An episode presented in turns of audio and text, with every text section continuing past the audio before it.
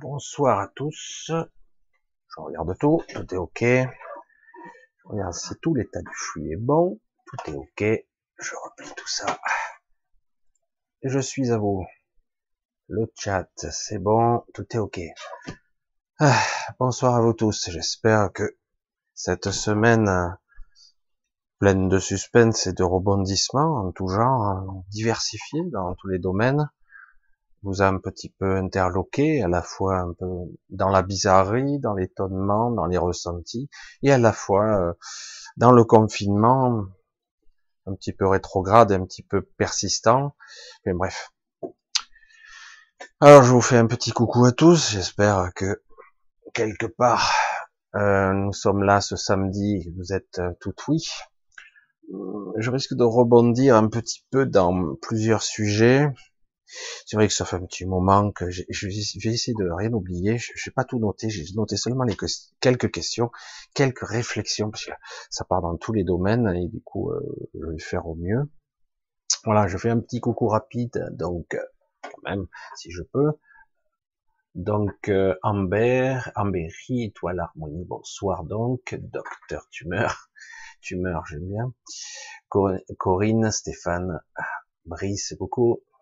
Corinne Jones, euh, Vivi, Dominique, Maya, Sébastien, salut, Christophe, Rémi C, salut, bonsoir, Fredon, Abdou Boud, Boudkada, salut à toi, euh, oh là là, ce chat, ce chat, ce chat, je reviens, voilà, il m'a sauté, alors Rémi C, j'ai déjà fait, Eric Astoboba, Bofadou, euh, Edwin, Vivi le Luc, Perséide, je crois, Romy, je crois que je t'avais raté, Unam, Ouralou, ouais, j'avais raté, euh, voilà, je crois que c'est bon, Sandrine, Lumière Pure, Coco Christine, Coco Lumière Pure aussi, euh, Jenny, Sébastien, Antares, Nicole, Niki, Fréteil, Michel, Sève, Wolf, Gilet Jaune, Wolf soixante-six, ça ressemble un petit peu, je sais pas, ça m'a interloqué comme ça, à un Q R Z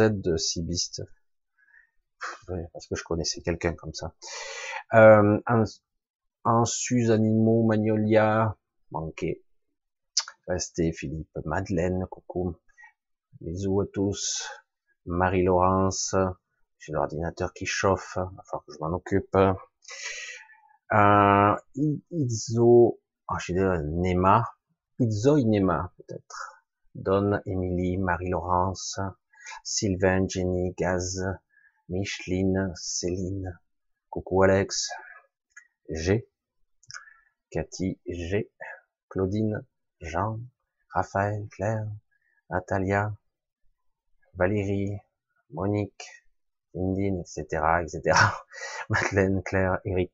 Moi, je vais passer, si, normalement, si elle a le temps, Euh, Anne-Marie passera ce soir, j'y fais un gros bisou d'avance, j'espère que tout va bien pour elle. Euh, voilà, alors, vous avez vu un petit peu le titre que je vous ai fait, parce que c'est un petit peu partagé entre des infos qui pourraient être trompeuses et qui sont pourtant spectaculaires, et d'autres infos qui sont bien réelles et qui sont non trompeuses, il faut voir exactement ce qui est, et cetera. Euh, il y a quelqu'un qui... qui j'ai entendu aujourd'hui, et ça m'a vraiment résonné, comme une, une vérité assez simpliste et pourtant euh, très, extrêmement d'actualité, hein, faut, faut, faut être honnête, il dit, c'est vrai que une sorte de d'anxiété, euh, une tension euh, habite euh, les gens en ce moment, plus ou moins, certains ils continuent à vaquer ou s'adaptent à la vie d'aujourd'hui, ce confinement ou ce partiel confinement, parce qu'on peut quand même on peut sortir hein, avec certaines euh, certains papiers et certaines bonnes raisons, euh, même si euh, certains susurrent à l'oreille et ça remonte un petit peu de partout que quelque part ce système, certes paraît-il fiable, euh, serait un petit peu moyenâgeux. Alors juste, je vais faire ma petite euh, truc parce que vous le savez, euh, je suis marié avec une jeune femme vietnamienne.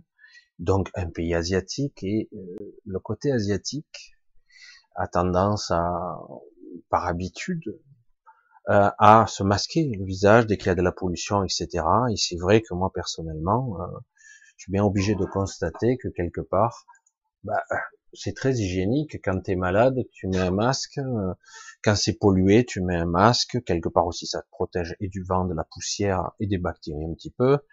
Et c'est vrai que euh, dans, je trouve que même si c'est pas parfait, euh, dans beaucoup de pays asiatiques, ils s'en sortent plutôt pas mal.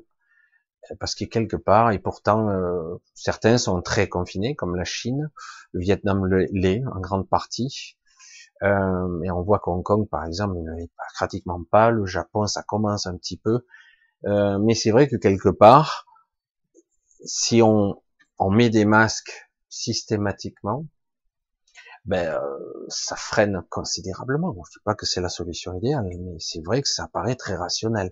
Des gants et des masques, à la limite, euh, ça pourrait permettre de déconfiner, et surtout de limiter le, le mouvement d'un certain virus. Alors pour poser la question, puisque moi-même j'ai eu à un moment donné des doutes sur l'étrangeté, euh, les maladies existent bel et bien, hein, les pathologies, même si certains, euh, on pourrait douter parce qu'on nous annonce des morts, et cetera. Et quelque part, on sait bien que les statistiques et le baratin, les menteurs, les bonimenteurs, comme on pourrait dire, Euh, ben on sait plus qui croire et comment croire, à quel sens vouer, parce que bon, ils sont très forts pour nous baratiner. Et en fait, euh, vous le voyez de plus en plus, les gens, les personnes diverses et variées commencent à se poser des questions quand même sur la légitimité de ce gouvernement. Je parle même pas du gouvernement de notre État, de l'Europe, du mondial.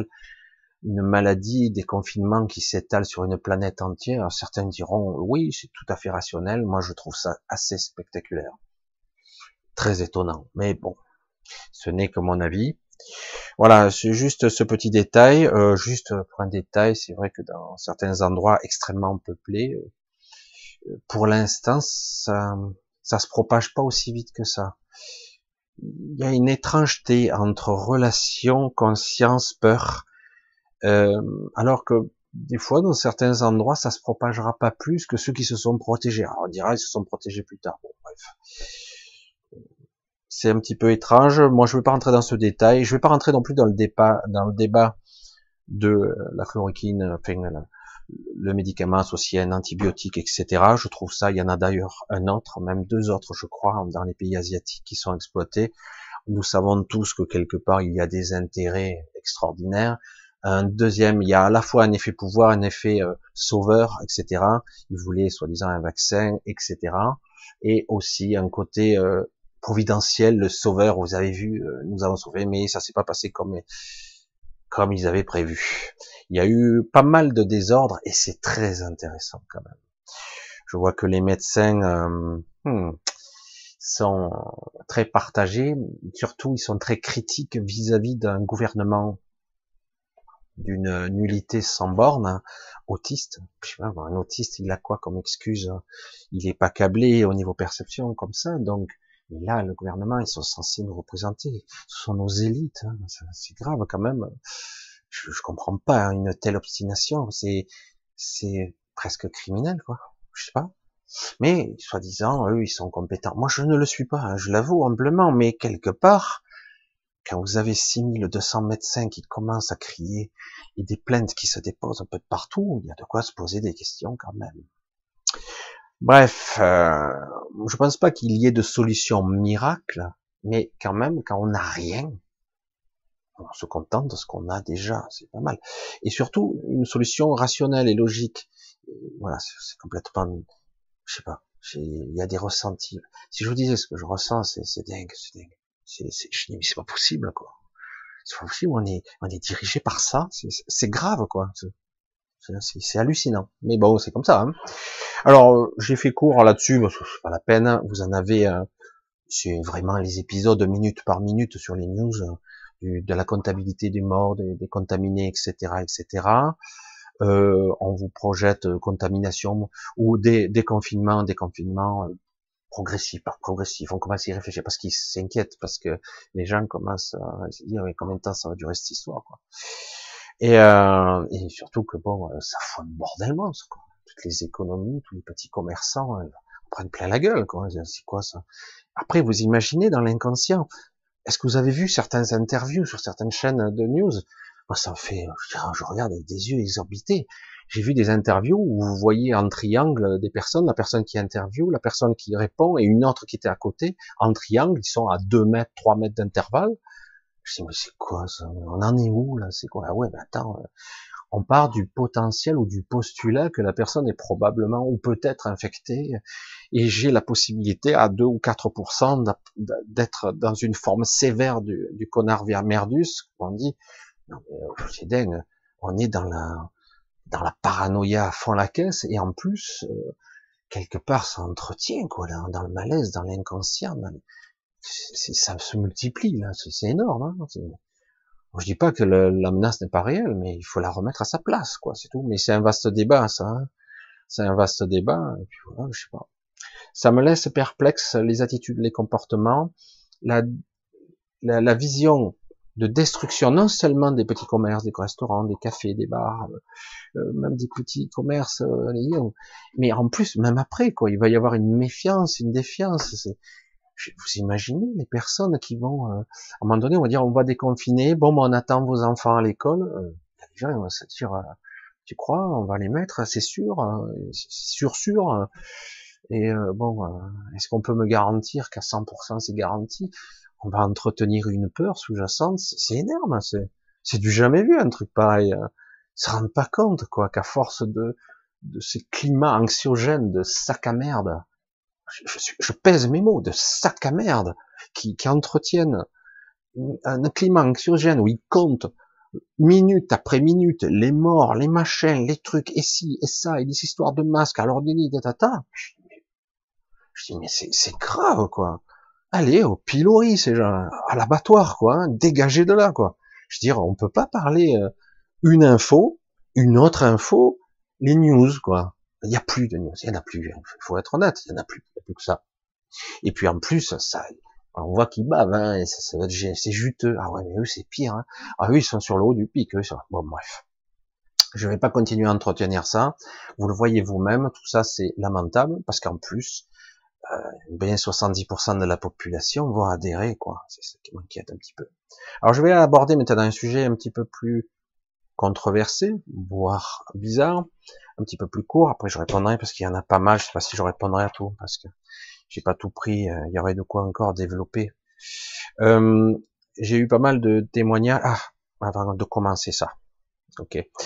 Vous savez que vous avez certaines méditations qui sont censées se alors j'ai eu la question, je sais pas combien de fois, euh, la méditation, qu'est-ce que t'en penses Michel, et cetera.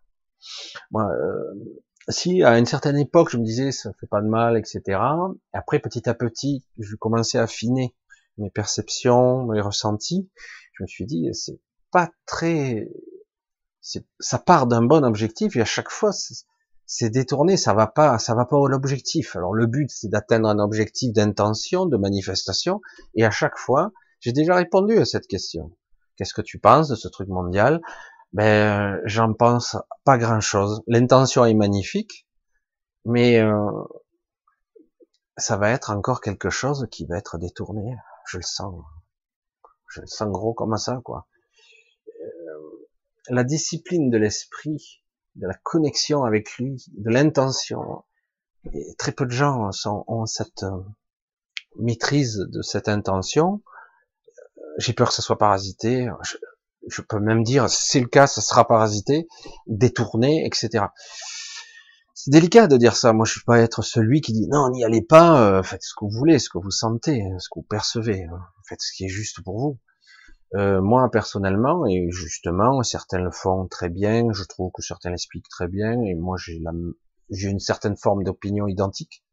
J'ai dit, chacun peut le faire à son niveau, il n'a pas besoin forcément... Je comprends l'idée, la méditation, créer un égrégore positif, une vague, une vague de belles intentions, de joie, une belle lumière, et cetera, pour modifier enfin la structure, que l'équilibre se rétablisse, parce que le connard merdus, euh, il a tendance à symboliser quelque part le malaise, le mal-être de l'attaque, d'une attaque vers l'homme, quelque part, hein. c'est, c'est, c'est très symbolique, hein. J'ai eu cette vision très claire, hein, que l'humain était clairement attaqué, mais euh, pas parce que c'était lui personnellement, c'est que quelque part c'est ce qu'il symbolise sur cette terre, un parasite, un être non non euh, en symbiose, un être prédateur, un vrai prédateur. Les prédateurs qu'on nous nomme dans la nature ne sont pas des prédateurs comme nous. Nous, nous sommes des destructeurs. Les prédateurs sont ceux qui, dans la chaîne alimentaire, mangent les plus faibles. Nous, on mange pas les plus faibles, on détruit tout sur son passage. Alors, je dis pas nous en tant que c'est global, hein, parce que quelque part, la plupart des gens sont quand même assez éveillés. Et donc, quelque part, euh, nous sommes aussi des êtres, quelque part, assez sensibles. Nous essayons de faire au mieux. Euh, c'est pas toujours facile dans cet embourbement, dans cette structure sociétale extrêmement, avec des codes très spécifiques. Donc, c'est pas toujours facile d'en sortir, mais beaucoup de gens essaient quand même de faire au mieux, d'être plus juste. Ce qui est déjà pas mal. Prise de conscience, et cetera.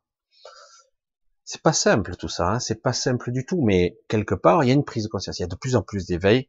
Quand je vois aujourd'hui, enfin, qu'il y a des corps de métier qui d'habitude, les notables, les médecins donc, en ce moment, il y a eu les avocats, on les entend moins, mais les avocats, enfin on va dire le système juridique, tous, tous ces êtres de, des juristes et compagnie, qui quand même s'aperçoivent qu'on qu'on les prend pour des cons, c'est nouveau quand même, tout ça, quand ça... Parce que bon, quelque part, euh, soi-disant, c'est pour le meilleur. J'ai dit, c'est plutôt pour le pire. Hein. Le démantèlement de l'hôpital, quoi. Le démantèlement d'un service public capital. Euh, en mille neuf cent dix-huit, pourquoi il y a eu autant de morts et de massacres? Parce qu'il n'y avait pas de structure médicale, ou très peu. Ils n'étaient pas organisés, ils n'étaient pas équipés, ils n'étaient pas aussi... Euh, et du coup, ben, ça a été l'hécatombe, parce que quelque part, ils ont paré au plus pressé, ils couchaient les gens et... ils savaient pas trop quoi faire, quoi. Alors qu'aujourd'hui, on a quand même du recul scientifique sur pas mal de choses. On a des spécialistes et on ne les écoute pas. J'ai dit, ça dépasse l'entendement. On en a un à Marseille qui est extraordinaire. Il vaut ce qu'il vaut. Et alors, moi, je sais pas. Moi, je j'ai pas la connaissance. Moi, je trouve qu'on a le, le premier ou le deuxième mondial dans les dans les murs. Et qui ose dire, allez vous faire foutre, on fait ce que, moi je pense que pour l'instant, vu qu'on n'a rien, on peut essayer ça, ben, euh, putain, super, on y va, c'est super. Il s'agit pas de, forcément, euh, d'être pour ou contre, c'est-à-dire, c'est, ce sont des arguments qui, qui sont justes, tout simplement. Et là, quand on entend les soi-disant experts que vous regardez, que vous répertoriez, ils n'ont rien d'experts, c'est juste experts, mais pas mondiaux. Ils sont pas, ils sont pas la réputation. Car on voit des, des organismes qu'on va payer pour juger l'autre, et cetera. Donc c'est, c'est du n'importe quoi. On dit qu'on commande des masques, on dit, c'est lamentable, c'est lamentable. Bon, je, je suis encore revenu sur ça. Vous voyez, c'est, c'est très étrange la façon dont on a dirigé. On a l'impression qu'on est, il y a des amateurs qui sont, qui nous dirigent. Ah, ils ont beaucoup de pouvoir, évidemment. Ah, ils ont fait la casse du siècle, hein. Et ça y est, ils, ils s'éclatent, quoi. Le problème, c'est que la police et l'armée sont sous leurs ordres. Ça, c'est vraiment très inquiétant, quand même. Je veux dire, à un moment donné, un peu d'intelligence. Il y a des gens intelligents dans ce monde. Il y en a partout. En France, il y a des spécialistes, des vrais, des gens sensés, qui ont des arguments, des contre, et qui savent qu'ils ont l'expérience. Et on nous met des cons, quoi. Je suis désolé, quoi. Et en plus, quand ils, quand on sent bien qu'ils sont, qu'il y a quelque chose qui est biaisé. Alors, je, je sais pas, peut-être qu'ils ont peur de, de se cacher, ou je, je, je, peut-être qu'ils ont peur de dire la vérité, de perdre leur poste, je sais pas, je sais rien, mais je veux dire, à un moment donné, oh, quand t'as six mille, hein, plus de six mille, je crois, médecins à travers le monde, machin, on va être le dernier pays à utiliser cette molécule, on va être le dernier, on va tous crever à cause de leur ego ou de leur connerie, je veux dire, mais c'est grave quand même, c'est, c'est étonnant, quoi. Moi, ce qui m'inquiète, c'est que un jour ou l'autre, il va bien falloir que la police, les militaires disent non, non, non, non, non, maintenant ça suffit. Voilà. Maintenant, on veut bien obéir à la condition qu'on ait quelqu'un d'autre qu'un enfant qui dirige ce monde, quoi, que notre pays. Parce qu'un enfant guettait qui sourit, qui se la joue, qui parade, qui fait le show, ça va un peu, quoi, mais un bout d'un moment, c'est fatigant. Je suis désolé. Et, euh, et puis bon, euh, ils s'entourent, et puis. Euh, le premier flingue, le premier ministre, qui signe en plus des décrets pour euthanasier. J'y vais fort, hein. Je parle en connaissance de cause, j'ai une mère en EHPAD. Donc, si euh, elle devait avoir, parce que ça a été signé il y a peu de temps, là, c'est quoi le Régitril, je sais plus, ce médicament en intraveineuse qu'ils veulent injecter, c'est-à-dire qu'en gros, ils sont autorisés à euthanasier les vieux. Je dis, mais c'est quoi ça? Putain, ça y est, ça y va, hein, il n'y a même pas eu de débat, hein, mais elle est où la démocratie en ce moment? Ah ben, raison d'État, l'urgence sanitaire, je peux faire passer n'importe quelle loi à l'arrache. Putain, c'est flippant, quoi, hein. C'est très inquiétant, c'est très très inquiétant. Voilà, je passe là-dessus, parce que beaucoup de personnes, ont, je pense, bien plus compétentes et plus précises, plus factuelles, vont l'exprimer mieux que moi, mais bon, il y a une certaine forme de colère là-dessus, parce que ça suffit, maintenant, ça suffit. Quand tu es nul, faut le reconnaître à un moment donné, mais à coup de pas, quoi, voilà, c'est bon, on a compris que tu savais pas, donc maintenant peut-être, mais non, on continue à sourire et à parader. Voilà. C'est, c'est du n'importe quoi. Alors je voulais parler d'un autre sujet, euh, ça et là, je vous ai dit, d'ailleurs j'avais un petit peu abordé le sujet de, de l'étrangeté de certaines, euh, du fait qu'on soit confiné et qu'en même temps, des fois, on observait beaucoup moins le ciel du coup. Alors ceux qui ont des jardins, ils peuvent peut-être sortir un petit peu plus. Euh, à certaines heures, à cer- certains moments de la journée, il se passe des choses. La nuit, euh, alors... Euh, certains vont dire bon c'est un petit peu bizarre, d'autres n'y croient pas parce que ça, ça ne rentre pas dans leur paradigme, dans leur perception de la réalité. Et néanmoins il y a d'énormes vaisseaux qui survolent ici et là des endroits euh, en basse altitude et visibles, photographiables en partie en tout cas. Alors évidemment, si photographie de nuit des lumières fixes, c'est le résultat il n'est pas spectaculaire. Je remercie ceux qui m'ont envoyé d'ailleurs quelques photos. Et euh, d'autres témoignages, et j'en ai eu pas mal. Alors évidemment, euh, on n'est pas obligé de croire à ça, mais euh, c'est vrai que moi personnellement, euh, quand j'ai vu certaines images, j'ai, ça m'a refait penser à ce que j'ai vu dans certains cas, dans un autre état, on va dire dans un état plutôt méditatif ou peut-être dans un état parfois de perception différente. Et j'ai dit tiens, c'est assez étonnant. Et ce sont des trucs assez grands quand même. Hein. On parle de vaisseaux qui peuvent avoir plusieurs centaines de mètres, à plusieurs kilomètres, des disques, des, avec des lumières, et cetera. Alors, c'est vrai qu'il y a pas mal de phénomènes. Alors, pour ceux qui croiraient, je, je ne fais qu'émettre mon opinion, qui, que certains extraterrestres sont là pour vous sauver, moi, j'y crois pas une seule seconde, hein. Je crois pas une seule seconde. Par contre, c'est vrai que certains, euh, certains viennent chercher les leurs, ce qui arrive. Il y a des gens qui sont là, et qui ont été placés en observateur, ils viennent les chercher. Souvent, ce sont des gens parfaitement conscients de qui ils sont. Je ne parle pas de ces personnes qui ne savent pas qui ils sont, qui ont oublié, comme nous tous, qui sont incarnés, et cetera. Donc, euh, il y a un peu de tout. Donc, je ne vais pas tout spéculer. Moi, je, je me suis un peu connecté à ça pour essayer de ressentir des choses. J'ai perçu pas mal de choses assez intéressantes. Ce n'est pas négatif en soi, euh, on arrive vraiment à une époque de certaines révélations, et surtout euh, une époque où on ne pourra plus cacher certaines choses, on ne pourra plus cacher certaines choses. Alors le confinement, eh ben, c'est de bon augure, puisque ça permet de faire des choses incroyables. Euh, paradoxalement, moi c'est vrai que j'ai jamais vu autant de beau temps, euh, un mois de mars aussi beau, quoi. Il était un peu gris, mais à peine, quoi. C'est... On, à peine on est confiné, il fait beau presque tout le temps, nous, ici. Il n'y a même pas plu, c'est grave. Il nous manque de l'eau, il pleut plus. Alors, il y a eu, le, les derniers chemtrails que j'ai vus, c'était justement le premier dimanche du confinement. Alors, c'était, c'était costaud. Et là, depuis, je trouve que le ciel est parfois voilé, mais, euh, mais pas aussi flagrant, quoi. On a un magnifique temps. Et parfois, c'est grisaille. Et quand on a des bandeaux de grisaille comme ça, que je vois traverser la France, chaque fois, c'est, pour moi, c'est des couloirs aériens, quoi. Chaque fois, je me posais la question, je dis, ah, il doit se passer des trucs là-haut. Et, alors, je ne veux pas rentrer dans trop les détails. Donc, il y a beaucoup de témoignages de gens, de plus en plus, qui voient. Certains, peuvent, on peut prendre avec des pincettes. Certains ont des gros doutes parce qu'ils savent pas. C'est trop, c'est trop gros, c'est pas possible, quoi. Je, c'est pas possible, c'est un vaisseau, je le vois dans les yeux, c'est pas possible. Ils y croient pas eux-mêmes. C'est ça qui est amusant, quoi. Ils n'y croient pas, même en le voyant, ils n'y croient pas. C'est, c'est, c'est pas possible, quoi. c'est un truc de la NASA ou je sais pas quoi. Hein.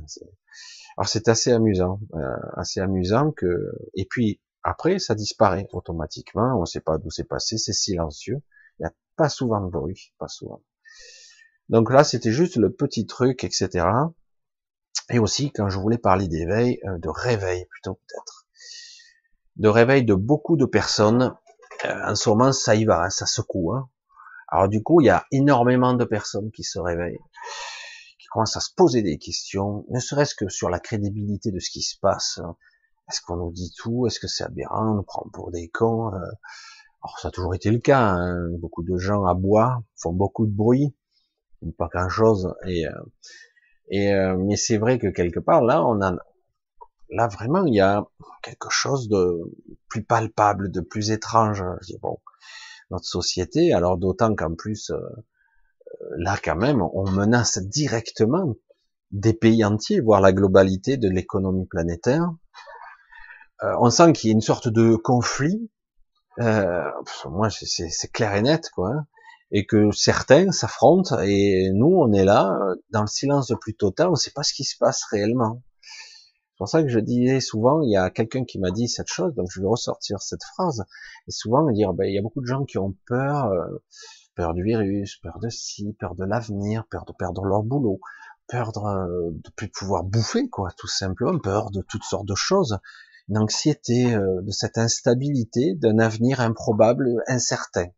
Voilà, c'est... Donc il y a, euh, sous-jacent, beaucoup de personnes ont ce petit ressenti, et de, beaucoup, de plus en plus de gens. Et du coup, il y a, il y a beaucoup de gens qui disent, mais je sais pas ce qui se passe réellement, mais ce qui terrifie le plus, ce qui terrifie le plus, le fondement de cette peur, c'est, on sent qu'on nous ment. On sent que c'est bizarre, c'est étrange.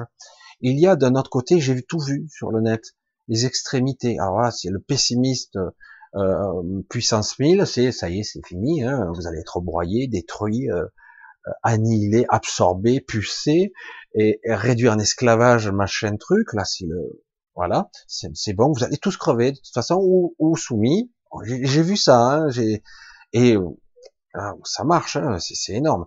Et de l'autre côté c'est l'inverse, euh, vous inquiétez pas, vous êtes déjà sauvés, on va venir vous chercher, et cetera. Waouh, putain, c'est l'écartèlement là, il a, c'est-à-dire ils peuvent pas tous avoir raison, hein, ou peut-être qu'ils ont tous tort en fait.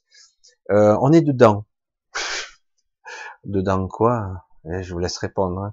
On est dedans, on est bien dedans, on est dans la mélasse, et euh, comme je le dis toujours, on est dans le même bateau, et donc quelque part, comme toujours, je prendrai ça, il suffit de se recentrer sur soi, tranquille, et de se connecter.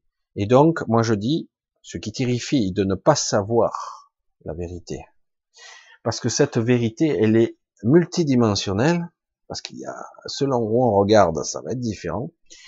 Et en plus, cette vérité, elle n'est pas encore bien précisée. Or, oui, ça va aller mieux, mais pas tout de suite. Mais c'est vrai que c'est très flippant parce que d'abord, on peut passer par de sacrées montagnes russes et on va, ça risque de se passer sur probablement quelques mois, peut-être quelques années. Mais c'est intéressant parce que justement, euh, c'est là qu'on va voir.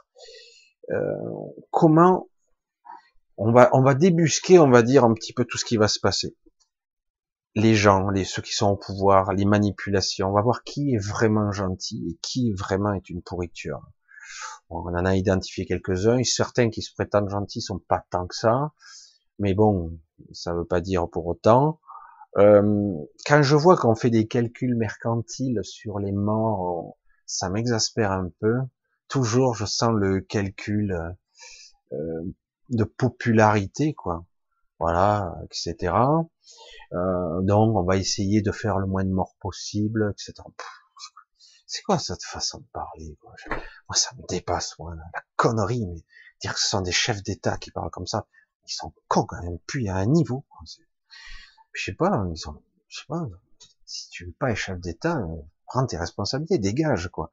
Non, mais c'est, c'est vrai que, bon, euh, on sent bien que tout ça est basé sur un truc qui, parfois, n'est pas mauvais, mais la communication, on sent des intérêts, et cetera. Bon, je rentre pas trop dans les détails, parce que euh, y a, y a de tout, il y a de tout là-dedans. Donc, on est vraiment dans une période, malgré euh, que ça paraît calme comme ça, extrêmement, euh, ben, on sait pas où on met les pieds, quoi. On sait pas où on met les pieds.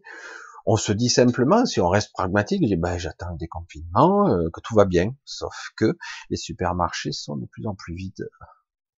Eh ouais, parce que si les pays ferment leurs frontières, on n'a plus les produits des pays d'à côté, donc il faut que les producteurs du coin se remettent au boulot, mais il faut quand même les produire et pour les remettre ou dans les super, ou dans les marchés, mais les marchés sont interdits, et cetera, et cetera. Du coup, euh, je dis merde, moi je suis dans un pays, une région qui quand même a pas mal de producteurs, légumes, fruits, viande même s'ils veulent, des œufs, il y a de tout ici.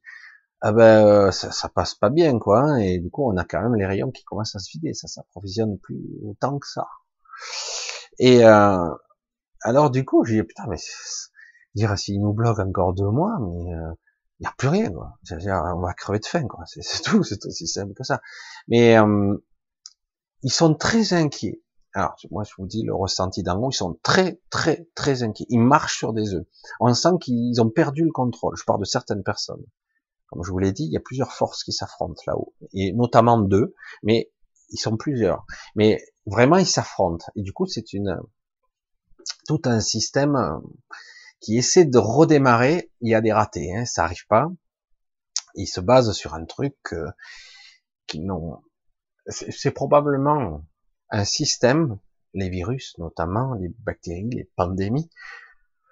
On n'a pas trop le contrôle, quoi. Tant que l'équation ne sera pas rétablie ou équilibrée, ça reviendra pas à la normale, hein. Et l'équation, ben, c'est nous qu'on est dedans. C'est nous, notre esprit, notre conscience, notre façon d'être, notre façon de faire. On... Dire, à un moment donné, j'ai parlé de certaines visions que j'ai eues aux États-Unis, notamment au Canada aussi, de certains endroits où on a des centaines de kilomètres carrés de terre morte. Quand je dis mort, vous pouvez analyser le sol, hein. Il n'y a que du produit chimique et de la mort. Il n'y a plus rien de vivant, il n'y a plus de matière vivante, pratiquement plus rien. Vous analysez l'air, c'est infesté de produits de... toxiques. Il n'y a pas un oiseau à des centaines de kilomètres carrés qui survole la zone. Tu te dis, je suis en plein désert. Ah non, mais il y a vingt ans, il y avait des arbres, des, des, des prés, et cetera. Là. Wow. Et euh, beaucoup d'endroits dans le monde sont comme ça, morts, morts. Et ça ne veut pas dire que ça pourrait pas repartir, mais ils en ont rien à foutre, puisque quelque part, ils arrivent à planter, euh, là où il n'y a rien, euh, des produits, ou goutte à goutte, des produits, et cetera. Ils font des fermes verticales, des trucs, des O G M, et cetera. J'ai eu toutes sortes de visions. Si je pouvais dessiner, si j'étais un bon dessinateur, je pourrais euh, expliquer ce que j'ai, la vision d'un futur apocalyptique où la Terre est morte, morte. Je dis, waouh, moi, ce scénario, j'en veux pas. Ça veut pas dire pour autant que lorsqu'on voit un futur, qu'il va se réaliser. Ça veut dire que si j'ai la possibilité de le voir, moi, je le, je le dis, hein, c'est moi qui le dis personnellement. Si j'ai la possibilité de le voir, ça veut dire que j'ai la possibilité, on a la possibilité de le changer. J'en suis certain, j'en ai une certitude, c'est déjà arrivé. Donc, quelque part, ce sont des avertissements, dire voilà, on se dirige vers ça. Un monde stérile, des fermes verticales fermées, opaques, des maisons qui sont étanches, étanches, fermées, euh, avec des airs filtrés, et cetera, puisque l'oxygène est très abîmé dehors, donc on s'habitue à, avec des respirateurs, et euh, quand on veut aller dehors, et cetera, mais, je veux dire, mais ce monde apocalyptique, j'en veux pas, moi, ça m'intéresse pas. Mais c'est vrai que si on continue dans ce sens, ça va être euh, géométrique et exponentiel. Dans peu de temps, on parle de vingt ans, trente ans, ça va commencer à être ben, irrespirable, plus d'eau potable, plus de nourriture, donc il faudra vraiment, ben, il y aura un système de, ben, les grosses sociétés pourront produire des produits dans des fermes verticales qui, qui utilisent très peu d'eau, des aliments, des pesticides, des trucs à eux génétiquement modifiés, mais parce que la terre ne, ne pourra plus porter, quoi. C'est, c'est, c'est grave, hein. Et euh, ça, c'est une option, mais c'est pas la réalité. Moi, je dis, je ne suis pas voyant, et je le dis. Tous ceux qui ont été capables de prévoir le futur, ils se sont tous plantés. Ça ne veut pas dire que certains événements n'ont pas eu lieu. Ça veut dire qu'ils ont vu des possibilités, des fortes probabilités de futur, et euh, voilà. Et euh, mais ça ne veut pas dire que ça arrive systématiquement. D'autant que, d'après ce que j'ai compris, certaines lignes temporelles ont été rectifiées. Alors, voilà, ne me demandez pas comment. Et donc, je veux dire, euh, c'est pour ça que dans certains cas, certains ont des réminiscences, des souvenirs un petit peu étranges. Et parfois, ils ont même gardé la connaissance d'une autre ligne temporelle qui s'est passée. Et du coup, il y a eu une remise euh, ou une retour en arrière et on revient, on recommence. Mais on a un petit peu oublié. C'est étrange, hein. C'est vrai que c'est complètement délirant, hein, pour quelqu'un qui est cartésien. Mais la réalité est bien plus complexe qu'on ne croit. Le temps lui-même est très complexe. Le temps n'est absolument pas linéaire. Je vous l'ai dit, notre conscience bondit d'événement en événement, de souvenir en souvenir, si on pourrait l'expliquer de cette façon-là. Et, et même au-delà, on peut percevoir même certaines vies, certaines perceptions de, de l'après-vie. Euh, donc on peut voir beaucoup de choses. Voilà, j'ai, j'ai un petit peu essayé de, de survoler un petit peu tous les sujets, parce que c'est vrai que ça pourrait demander pas mal de soirées, rien que tout ce que j'ai développé là, parce que j'ai en plus des questions, euh, des questions. Alors, je vais, je sais pas si je vais répondre à tout, parce qu'on est déjà encore que j'ai fait, j'ai essayé d'être dense, dense, dense, dense, et euh, voilà, je regarde si tout est ok, tout a l'air ok. Alors. Je regarde si tout va bien dans le Mister Chat. Ouais, ça a l'air bon. Voilà, ouais. Ah, ben, je vois qu'Anne-Marie est là. Coucou. Donc, bisous, Anne-Marie, hein. Je t'ai vu. C'est vrai que je t'ai dit bisous au début, mais t'étais pas encore là. C'est vrai que je l'ai mis le chat au dernier moment, comme d'habitude. Voilà. Voilà. Donc, on va se mettre aux questions. Alors, c'est vrai que l'exercice des questions est toujours un petit peu amusant, parce que je peux sauter d'un, d'un d'une question et d'un, d'un sujet à une autre.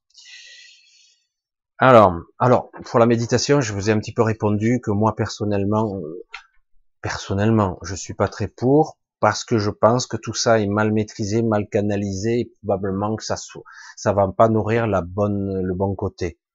Si tout ceci était parfaitement encadré avec une certaine certitude, mais il y en a pas. Moi, je le ressens pas.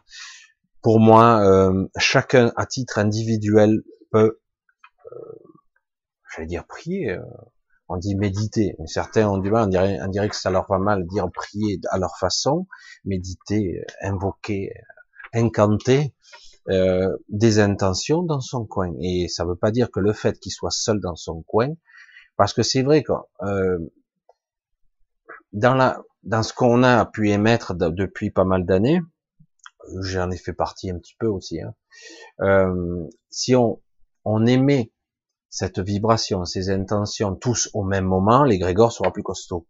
Mais rien ne nous empêche de, de le faire euh, chacun de notre côté, pas forcément synchronisé dans le temps, mais le but est toujours l'intention, et toujours non pas d'essayer de donner une forme précise à votre intention. C'est vrai que je, je, je, je, j'insiste vraiment beaucoup là-dessus, parce que le mental a tendance à restreindre, à limiter l'intention. Je veux ça, ça, ça, ça, presque on, on choisit à la virgule près ce qu'on veut. Alors qu'en fait, on n'en a rien à foutre. Ce que je veux, c'est être, le, le mec, à l'individu, qu'est-ce que je veux? Ben, être en bonne santé, être heureux, et euh, en paix, quoi, tranquille, c'est bon. Que tout se passe bien. Voilà. Et donc, à la limite, euh, quelle que soit la forme, quel que soit le métier, quelle que soit la personne avec qui je suis, et cetera. Être, voilà, je veux être bien, voilà, c'est tout. C'est, il euh, n'y a pas besoin de dire je voudrais ça avec ça avec ça. Ça c'est de l'ego, ça on en a rien à foutre. Le but c'est le ressenti final, être heureux, être bien, être en paix. Bon. Être en paix c'est énorme. Hein. Pour ceux qui ont ressenti ne serait-ce qu'une fois un état de paix intérieure, dire t'arrives à cet état tout le temps. Pfiou, putain. Alors je parle pas de la paix, de, c'est-à-dire l'inverse de la guerre. Hein. Je parle d'une paix vraie, véritable, un équilibre, une harmonie, une sérénité, c'est quelque chose. Hein. Donc voilà, nous y sommes. Alors, on commence les questions, on va voir. Donc, euh, alors c'est Laurence qui me pose une question. Je fais des fois la version courte, hein, parce que si je, des fois c'est long. Parce qu'il y a aussi des réflexions.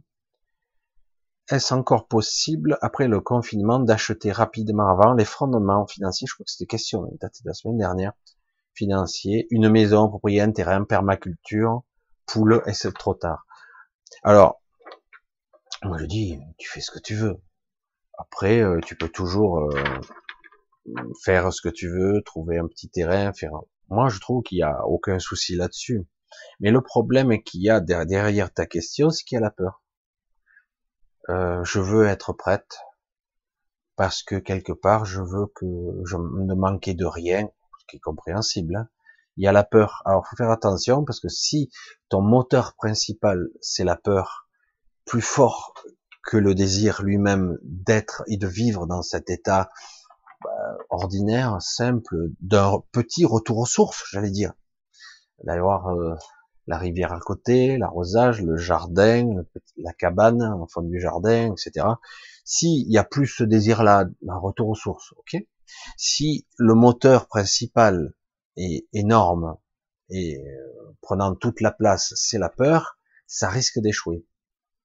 Hein, donc, euh, tu comprends ce qu'il te reste à faire, de bien analyser ton peur, parce que bon, je sens la peur quand même derrière ta question, ce que je peux comprendre. Mais il n'est pas trop tard. Rien ne t'empêche de faire, euh, si tu n'y arrives pas complètement, de trouver un terrain. Euh, moi, j'y ai pensé à un moment donné, puis bon, c'est bon. Euh, le problème, c'est que c'est compliqué des fois. Euh, il faut que ça soit parfaitement aligné, parfaitement en accord. Il faut que tout soit en accord, parce qu'autrement, ça trébuche de partout, ça marche pas bien. Mais bon, voilà, c'est un retour aux sources d'une certaine euh, simplicité. Parce que c'est ça, hein. Je veux dire, comme certains me disent, bah, il faut stocker de l'or. Je dis, ouais, mais c'est sûr, donc, si j'avais plein de pognon, on pourrait stocker de l'or, hein, mais ça sera, une fois que l'euro aura sauté, peut-être qu'on aura de l'or, hein, mais euh, ça vaudra toujours quelque chose. Mais en attendant qu'on revienne à la normale, tu bouffes avec quoi? Tu vas manger tes pièces d'or, tu fais quoi? Tu les bouffes, ton or, tu bouffes tes diamants, hein, si tu es riche. Je veux dire, euh, après, tu t'aperçois, et là, c'est ce qui est bien avec cette histoire de, de crise sanitaire, c'est qu'on s'aperçoit que les gens ordinaires, c'est, c'est, c'est terrible de le dire comme ça, ordinaires, les gens qui utilisent, qui font l'intendance de tous les jours, ça, ça va de la maintenance, de l'entretien, des routes, de machin, de, de la, de simplement la saleté, tout ça, des courses. Et après, c'est euh, simplement les, les livreurs, les machins. Enfin, c'est, c'est capital, quoi, pour le petit confort de tout le monde. Et les petits magasins, les machins, la nourriture, faire des sandwichs, des sandwicheries. Et du coup, on s'aperçoit que merde, ces petits métiers et ces métiers, en fait, ils sont pas si petits que ça. Ils sont même très importants, quoi. Et on s'aperçoit en fait des vraies valeurs, quoi. Que là, dans ce cas-là, le luxe et le superficiel, ben, on en a plus rien à foutre. Moins, en tout cas. Mais bon, dans l'espoir de beaucoup de personnes, ils espèrent, ils rêvent que ça reviendra exactement pareil qu'avant. Exactement pareil. On pourra continuer comme avant. Ça me paraît mal barré, hein, parce que là, ça, il va y avoir des frictions à tous les étages. Là, c'est, on sent que maintenant, euh, les incohérences, un d'un gouvernement ou d'une Europe qui, oh là là là là là, ça couine, ça grince, ça marche plus. Ils comprennent pas, hein, ils comprennent pas. Ça, ça les dépasse. On comprend pas, on a fait ce qu'il fallait. Mais attends, il y a, cette Europe ne marche pas. Chacun pour soi. Et mieux, oui, si je peux te piquer tes trucs. Eh non, moi, l'Allemagne, non, non, non, je garde tout pour moi. Et euh, d'autres, ah ben, je te pique tes masques, toi, ben, j'ai besoin d'aide, ben, démerde-toi. Ah ben, vive l'Europe, hein. Ah, mais elle n'était pas prévue pour ça, l'Europe, au départ. Ah ben, je sais pas, c'est une union, quoi. Je sais pas, c'est, c'est censé être un truc, euh, je sais pas, hein. Il y a un truc qui cloche, en tout cas. Enfin, quand je vois que certains pays demandent de l'aide, ben, des soi-disant pays qui sont mauvais, quoi, la Chine, la Russie, et cetera, et qu'ils en ont, qui ont, qui ont l'aide immédiatement, ils n'ont pas attendu de remplir trente formulaires et d'attendre les autorisations, non, ça s'est fait tout de suite, c'est, c'est rapide, c'est, parce que nous, ils nous font chier quand même, hein. Ils nous font chier, vous voulez avoir une, vous avez une entreprise, vous voulez demander ci, on demande ça, non, on va avoir le dossier, c'est pas bon, et dit, ça, ça, oui, mais non, le chiffre d'affaires de l'année dernière, c'est pas significatif, vous emmerde, quoi, vous emmerde. Euh, juste petite anecdote, justement, puisque je peux parler, ma femme m'a parlé du Vietnam aujourd'hui. Euh, l'état du Vietnam, on peut pas dire que ce soit un état richissime, mais quelque part, c'était un, c'est un, un pays qui se développe très très vite. Euh, ils sont pas fait chier à remplir des papiers, hein. Les gens, ils vont à la mairie, ils récupèrent du riz, de la nourriture, gratos. Oh, il euh, y, y a des leçons à tirer de tout ça, hein. et pas de connards de baratineurs qui nous font chier, soi-disant, euh, les entreprises pourront avoir des prêts, finalement, ah ben il faut quand même qu'ils, qu'ils aient des petits intérêts, ah ben finalement les banquiers pourront vous demander quand même des cautions, euh, votre maison éventuellement en caution, parce qu'il faut pas qu'ils perdent, ils ont garanti la Banque Centrale Européenne derrière, c'est bon, ils sont garantis quoi, hein, ils n'ont pas à demander de caution en plus, non non, mais voilà, c'est, c'est toujours pareil, on n'en sort pas, des questionnaires, plus des dossiers, et vous attendez, et cetera. Et ça attend. Voilà, c'est de la merde. C'est de la merde. Ce système, il arrive au bout, de, à bout de souffle, où les gens, euh, merde. Euh, tu veux aider, vas-y, balance quoi. Balance les camions, allez, va chercher les trucs. Ah mais on n'a rien en fait. Ah ben oui. Système euh, néolibéral où on, quand on ferme les frontières, ah ben il y a plus rien qui rentre quoi. C'est, c'est la vérité. Hein. C'est, c'est grave quand même. C'est grave. Hein.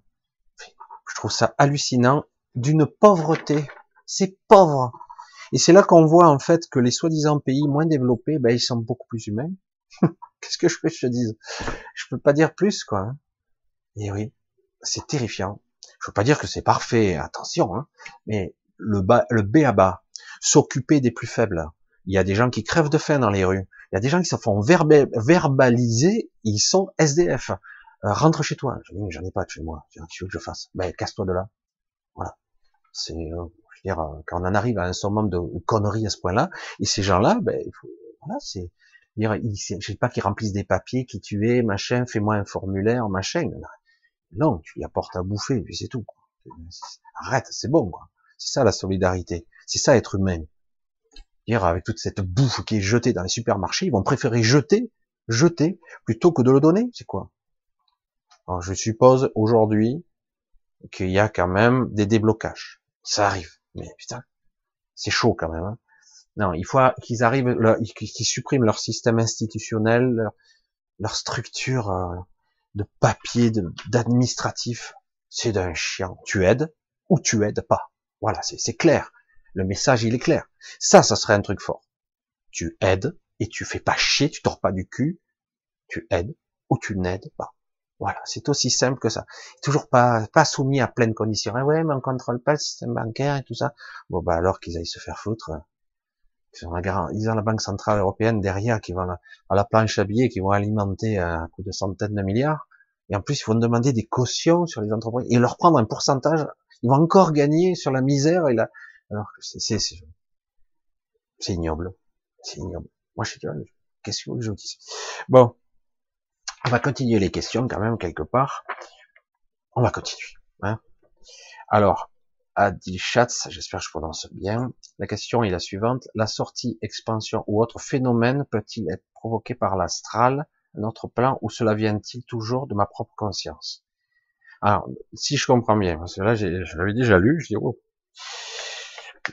C'est l'astral qui provoque la sortie ou la conscience qui provoque la sortie.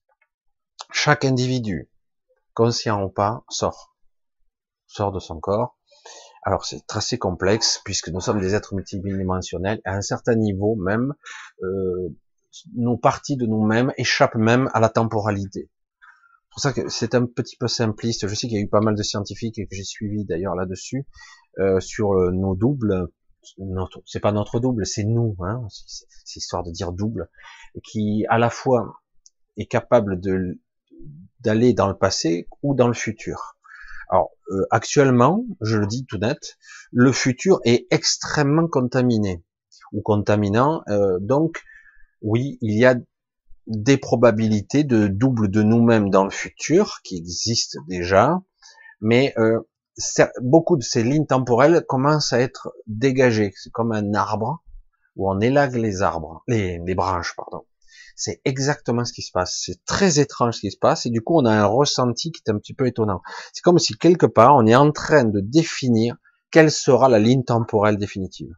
Et euh, ça ne veut pas dire pour autant qu'on ne peut pas ramener des informations d'un futur qui ne se réalisera pas.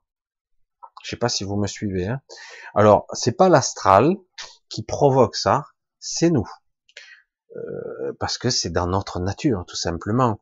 Le corps se repose, on se décorpore, plus ou moins bien, euh, il y a des mises à jour, certains vaquent, font des choses, certains ont une double vie dans l'astral, euh, certains parviennent, parce qu'ils sont différents, à échapper à la matrice même, mais c'est très très rare. Euh, c'est vrai que certains disent non, non, les gens sont prisonniers, mais c'est vrai que c'est très dur de sortir de là, mais certains ont, ils sont pas, ce sont pas des gens conventionnels, mais ils ne le savent pas, parce qu'ils sont là pour des buts très spécifiques. Je parlais de d'observateurs, il y a des observateurs conscients qui sont là, donc humanoïdes plus ou moins, et qui sont là, déphasés, visibles ou pas, mais pratiquement invisibles pour la plupart des gens, sont là en observation de ce qui se passe, surtout qu'en ce moment, ça les intrigue fort, hein. Ça, ils comprennent pas, hein. Mais d'autres personnes qui sont incarnées, donc ils vivent ici, dans la même réalité, dans la même fréquence vibratoire, donc ils existent là avec nous, et dans ce cas-là, eux, ils ne se souviennent pas. Mais lorsqu'ils se décorporent, eh ben, ils se souviennent de qui ils sont, ils rencontrent, ils font leur rapport, et cetera. Et puis, il y a tout un voyage multidimensionnel qui peut se faire. Le problème, c'est qu'on s'en souvient pas toujours. Des fois, c'est, c'est très vaporeux, c'est très évanescent, très difficile de capter ça. Moi, j'ai des moments où je dis, waouh, mais j'ai, j'ai vécu ça, ça, ça, ça, ça. Ouh, il faut vite que je raccroche l'information parce que ça s'enfuit, ça, ça c'est impressionnant, la trois D, hein. C'est, oh là là là, vite, je me concentre, vite, je raccroche pour vite. Parce qu'autrement, bouf, ça s'échappe, c'est, c'est vraiment un, un brouillard qui s'estompe, et puis il n'y a plus rien, quoi. Il y a juste une vague impression qui reste. Et donc, ces questions d'entraînement, on arrive à percevoir, et, euh, oui, on va dire, quelque part, mais c'est pas le mental, c'est nous-mêmes, c'est, euh, c'est vrai que la conscience, c'est un mot, hein. Euh, moi, je suis pas l'expert de, du mot précis, de ce que on détient, ce que je pourrais appeler le, la perception, la présence qui définit ce que je suis, ma présence, et la connexion à l'esprit, le, le soi supérieur. C'est pour ça que c'est très complexe. Qu'est-ce qui est conscience? C'est en tout cas la, la, la conscience d'être. Voilà. Ouais, ce que je peux trouver de plus précis à dire, la conscience d'être, d'exister. Hein. Donc je suis là, machin, je ressens ces limitations, fortes limitations. J'ai eu tellement de, souvent de, des conversations où j'expliquais que c'était extrêmement frustrant de vivre dans ce corps-là. Ces limitations, cette densité, cette lourdeur, parfois les douleurs, euh, ce mental, euh, moi, ça m'épuise. C'est vrai que c'est quelque chose que j'ai beaucoup, beaucoup, beaucoup de mal. Euh, il, il n'empêche pourtant, euh, j'arrive à me libérer assez souvent, mais... parce qu'on arrive maintenant à une fin de cycle, et il y a un chevauchement qui se fait entre un nouveau et un ancien paradigme, et c'est très épuisant, et beaucoup d'entre vous doivent le sentir très bien. Or, certains disent, ah, c'est déjà gagné, tout ça. Moi, j'entends ça depuis quinze ans. Alors, je dis, ouais, ouais, c'est déjà gagné, en attendant, le petit le petit moi, ben, il est toujours empêtré dans ce, cet espace-temps, il est ancré, il est rivé à lui.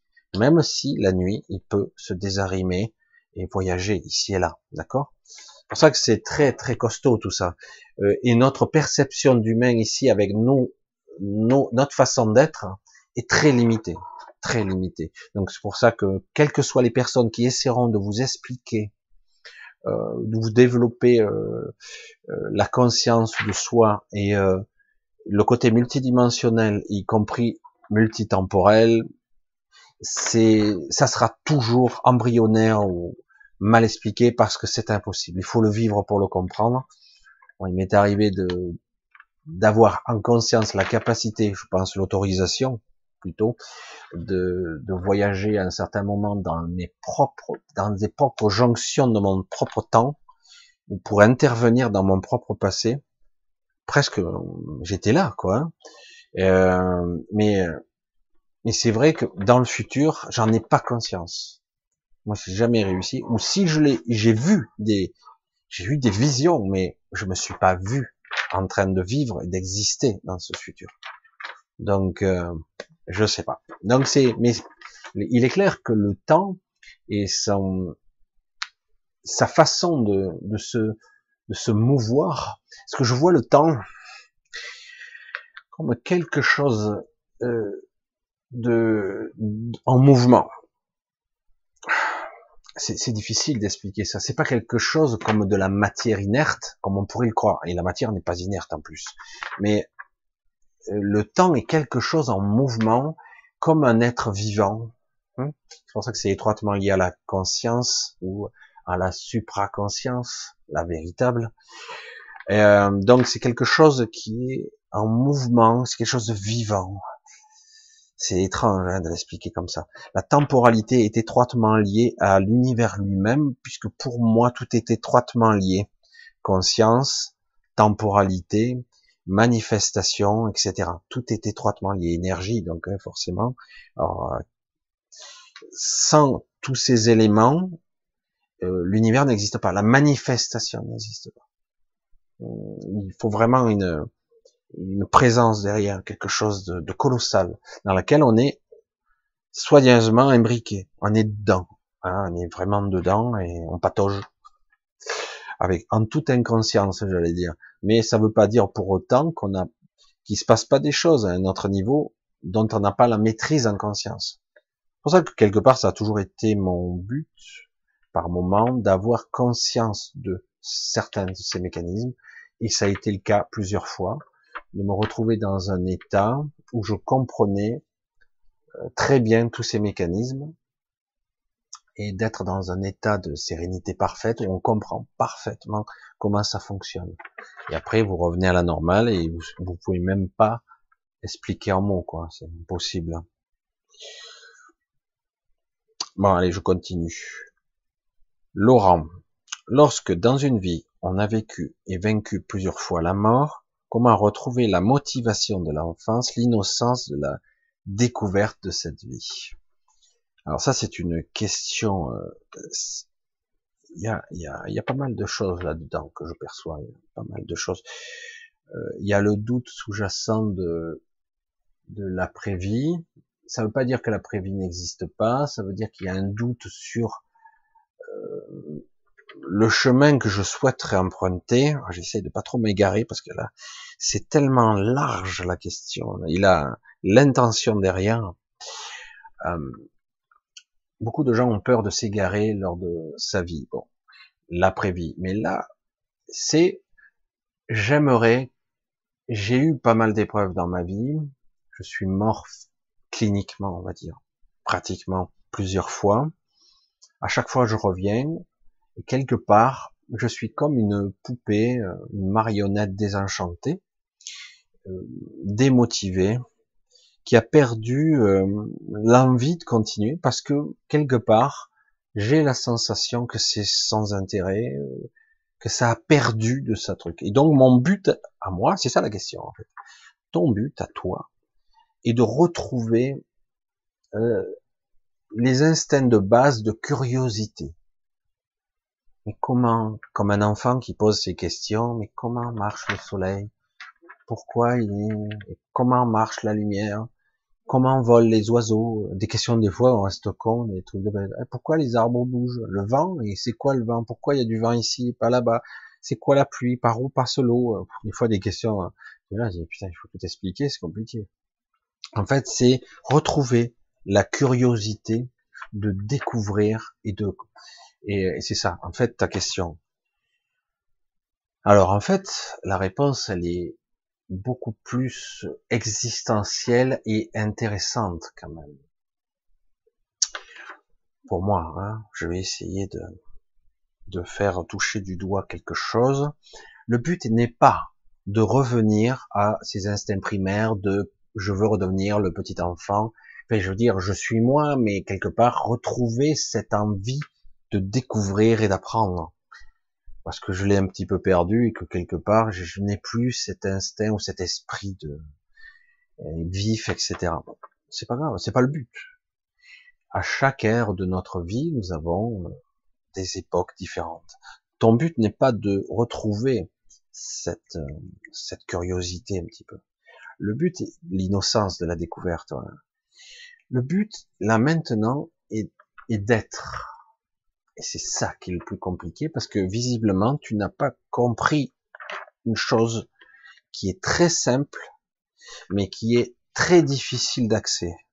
Quand on est dans euh, la démotivation, la, comment on pourrait dire, c'est pas la démotivation, c'est une certaine lassitude. Pas un ras-le-bol, mais pas loin, quoi. Donc quelque part, euh, voilà, moi là, ce que je suis, c'est que je suis un être un peu brisé. C'est ce que tu dis, hein, en fait, dans tes mots. Je me sens un peu brisé et j'ai envie de d'avoir envie, quoi. C'est tout court, hein, j'ai envie d'avoir envie. Donc quelque part, il s'agit pas de vouloir retrouver à tout prix mentalement, en plus, si tu pousses vers ça, quel intérêt, on s'en fout, quoi.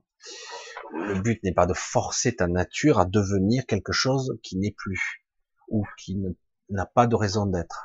Déjà, il faut bien se dire que quelque chose entrave ta, ta perception, là. Euh, elle entrave parce qu'en fait, euh, tu ne, tu es dans une forme de, d'incertitude, de doute, de, de tout. Tu doutes de tout. Et du coup, même de, du bien fondé de tout. Et du coup, tu es dans une sorte de, d'une crispation qui t'empêche d'aller au-delà. Alors qu'en fait, il faudrait que tu lâches tout ça, puisque à la limite, si vraiment tu as vécu ces morts, qu'est-ce que t'en as à foutre? Non mais c'est grave, hein, c'est ce que je dis. Ok, j'ai vécu ma vie, machin, et puis chaque fois je reviens dans la même merde, je reviens, putain, à chaque fois ils me font revenir, les cons, je chie, moi je voulais partir quelque part. Puisque je suis parti deux fois, autant que j'y reste, hein. Mais non, à chaque fois je suis encore là, et je comprends pas. C'est quoi la leçon que je dois apprendre? C'est quoi? Non, en fait, il n'y a, y a rien à vouloir comprendre ou apprendre. Il s'agit d'être. Et ça, c'est plus compliqué, parce que c'est tellement simple, mais le problème, c'est qu'il faut accepter, enfin, de lâcher le contrôle. L'illusion du contrôle. L'illusion. Tant que tu voudras contrôler, faire, être... Ah, je veux être comme si, parce que j'ai envie de ressentir ça, parce que je ressens plus, parce que c'est pas comme je voudrais, j'ai envie de vibrer, j'ai envie d'aimer, j'ai envie d'être passionné, et du coup, tu es tellement dans le contrôle, en fait, tu es, ben, tu bloques tout, tout est bloqué, quoi, c'est comme si tu avais tout fermé, toutes les vannes, partout, tu veux contrôler, et alors qu'en réalité, il faut tout lâcher, une certaine forme d'abandon, sous surveillance.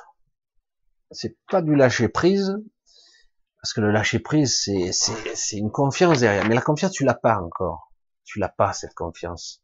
Donc, quelque part, une forme d'abandon sous contrôle, sans être dans la dérive. C'est-à-dire que le but, c'est d'être observateur, d'être toujours là. Donc, c'est une forme de lâcher prise entre le lâcher prise et l'abandon. C'est très délicat comme position, parce que tu peux te laisser aller, et du coup, bah, mourir encore une fois, ou mourir vraiment. Mais en réalité, c'est le but, la finalité de l'expérience, j'allais dire, c'est euh, de, une fois que tu auras ouvert le barrage, et que finalement tu auras lâché prise, tu te dis, qu'importe ce qu'il arrivera, c'est pas grave, il arrivera ce qui doit arriver, et puis euh, j'accepte, c'est pas grave, c'est pas si important. Voilà. Quelque part, c'est lâcher l'importance capitale des choses, ce, ce poids impressionnant de... Oh, c'est, c'est trop important, c'est grave, et cetera. Ce côté grave, voilà. Faut tout le laisser. Et puis, une fois qu'on l'a lâché, lâché, lâché, on s'aperçoit qu'au bout d'un moment, des choses simples reviennent, petit à petit. L'envie de faire des choses simples. L'envie de, d'entendre, d'écouter, de goûter, de manger, de redécouvrir la vie sur toute sa simplicité. Qui suis-je? Un être vivant? Je suis incarné. Ok. Qu'est-ce que je suis censé faire dans la nature? Me nourrir, ok. Redécouvrir les saveurs. Ah ouais, ouais, je vais goûter ça. Ah, j'aime pas. Ah, c'est rigolo quand même. Euh, manger ça, manger sucré. Analyser les saveurs, et cetera. Laisser son, son décodeur, son cerveau analyser tout ça.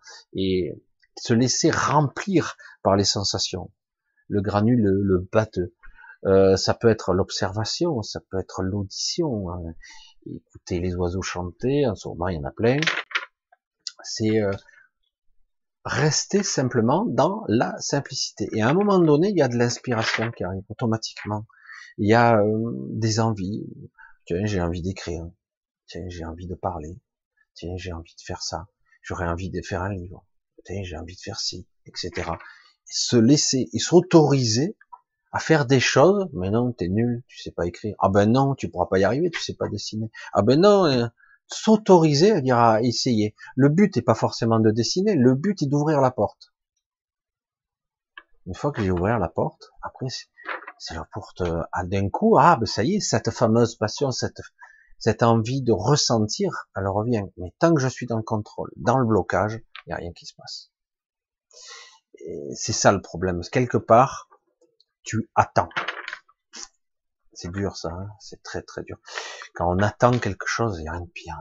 C'est intolérable. C'est... Qu'est-ce que tu fais? Mais j'attends. T'attends quoi? Le sauveur euh, qui vient te sauver. Euh, tu viens quoi? T'attends quoi? Le déluge? Tu vois? La fin du monde peut-être. T'attends. Attends. Non mais avant d'attendre, tu peux peut-être vivre, exister. Il se passe des trucs partout là. En ce moment, c'est énorme. C'est, c'est... Ah, c'est vrai que là, on est dans une jamais vu quand même. Hein, pour être honnête, euh, il se passe des trucs. Alors quelque part, ben s'autoriser à faire des trucs, à être, à incarner, à faire des choses, à s'autoriser à, à rêver, à, je sais pas, à s'autoriser à être. C'est, c'est énorme quand même, hein. c'est, c'est tout simple, parce qu'autrement, ben je reste dans le contrôle et j'ai rien. C'est, c'est, la, c'est un petit peu, je sais pas si vous avez vu, ce, je, je l'ai déjà raconté, mais ce film assez ancien. Qui ont produit donc le Voyage au centre de la Terre de Jules Verne. C'est un vieux film des années soixante, je crois. Et à un moment donné, ils ont presque plus de lumière et ils s'accrochent désespérément jusqu'au moment où, bon, euh, je vous raconte une version simple, je suis pas bon pour raconter des histoires, mais donc la lumière, ils ont peur, hein, ils s'accrochent désespérément à leur petite lueur. Et puis une fois que la lumière s'éteint, alors qu'ils vont, pensent-ils, se retrouver dans le noir, les murs luminescents se mettent à briller et la lumière se fait par les murs. Alors qu'en fait, ils pensaient qu'ils allaient être dans l'obscurité. Et je trouve cette analogie très intéressante. Parce que quelque part, on s'accroche désespérément, je veux dire, à sa petite lanterne, avec sa petite bougie ou sa lumière d'avant. Et euh, alors que finalement, cette lumière n'éclaire pas, en fait. On croit qu'elle éclaire, mais elle n'éclaire pas. On s'y accroche désespérément. Comme certains, actuellement, s'accrochent désespérément à ce paradigme de merde. De merde, où une élite nous broie.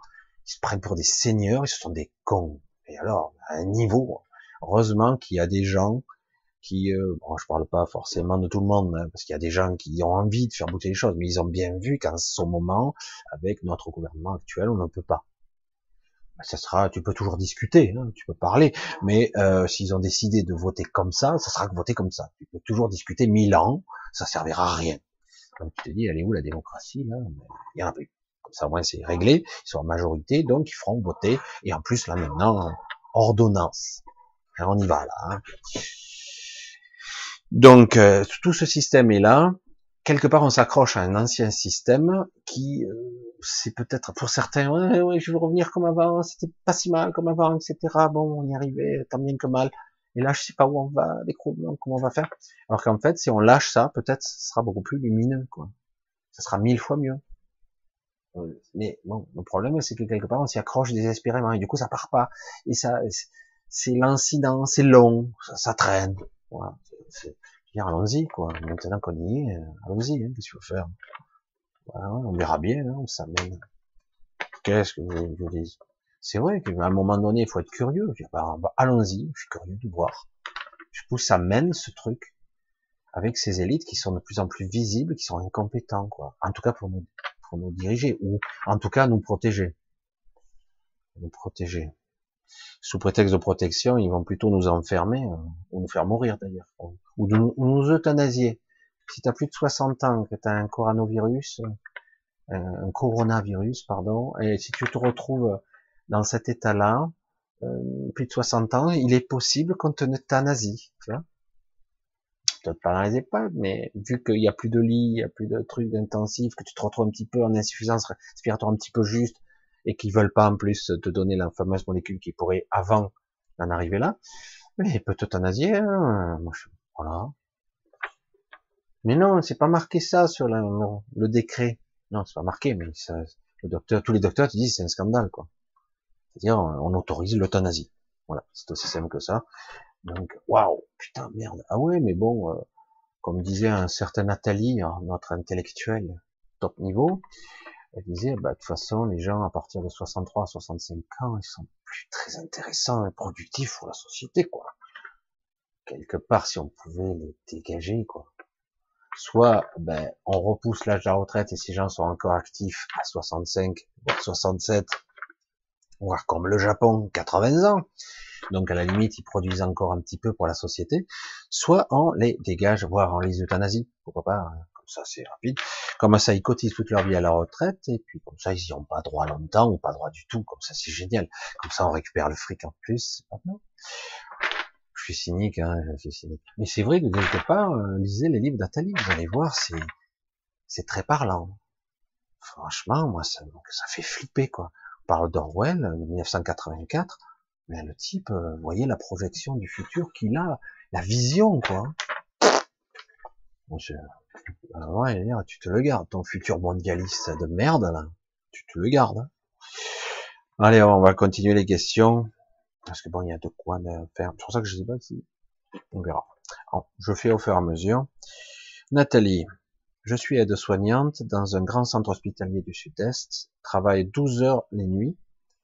douze heures. Curieusement, je ne ressens pas toute cette agitation que l'on peut voir dans les médias. Euh, même si la plupart des services sont passés Covid. Il règne un, une certaine atmosphère calme, le personnel est serein, ça c'est bien quand même, c'est bien ce qu'elle dégage, c'est super, ça veut dire qu'ils sont très pros, euh, ils font ce qu'ils peuvent, hein. Et euh, il y a une certaine solidarité, ça c'est génial. Tout le monde se parle dans les services, et même avec de l'humour, c'est normal, ça détend l'atmosphère. Est-ce que ça vient de moi? Non, non, non. Euh, même en temps de guerre, je passe avec rien simple, puisque notre président a dit qu'on était en guerre six fois, contre un virus, une guerre quand même. Euh, il se crée une solidarité, euh, même sur les gens qui sont au front, hein, des amis, une amitié. Euh, il, il se crée quelque chose quand même de fort, parce que c'est quand même très spécial quand même. Euh, si en plus t'es mal protégé, dans les fermières, et cetera, tu peux l'attraper, quoi. T'es première ligne. Hein.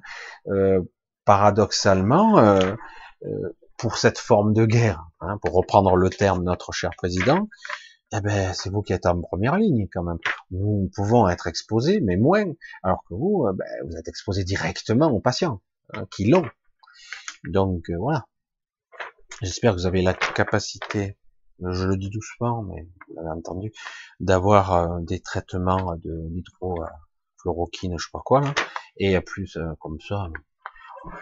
Vous pouvez le faire quand même, malgré tout, quoi, malgré qu'ils ont bloqué ça. Mais bon, donc euh, non, je trouve ça très bien et au contraire, c'est une belle énergie là qui se dégage, c'est sympathique. Alors, il faut pas oublier non plus que les news nous montrent toujours la salle, salle patrière, enfin je sais plus quoi à Paris, là toujours le même hôpital, ils nous montrent presque toujours pareil, à quelques rares cas où on nous montre. C'est toujours Paris et ses environs.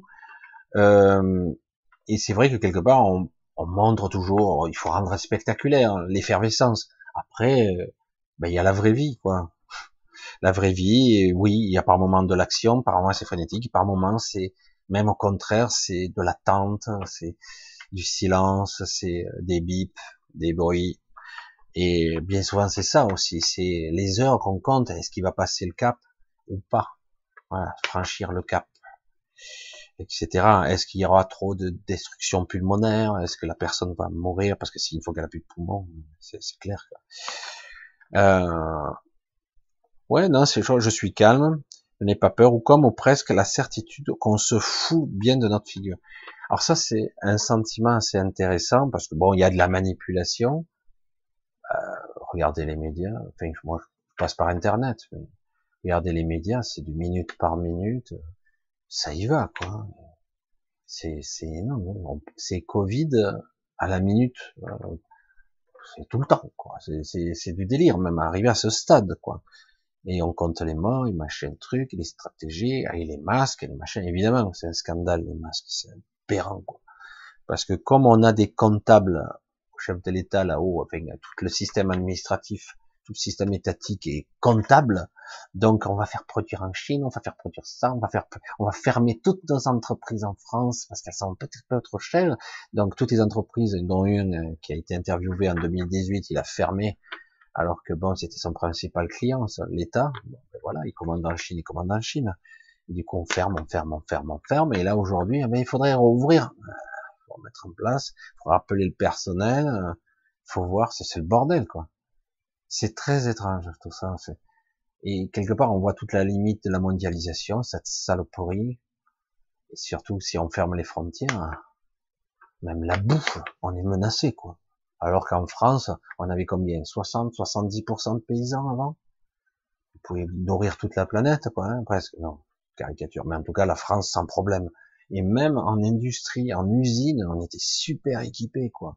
En informatique, en électronique, toutes les boîtes, tout est délocalisé. Il en reste encore un peu. Mais ça a été démantelé. C'est lamentable, hein, la mondialisation. Lamentable.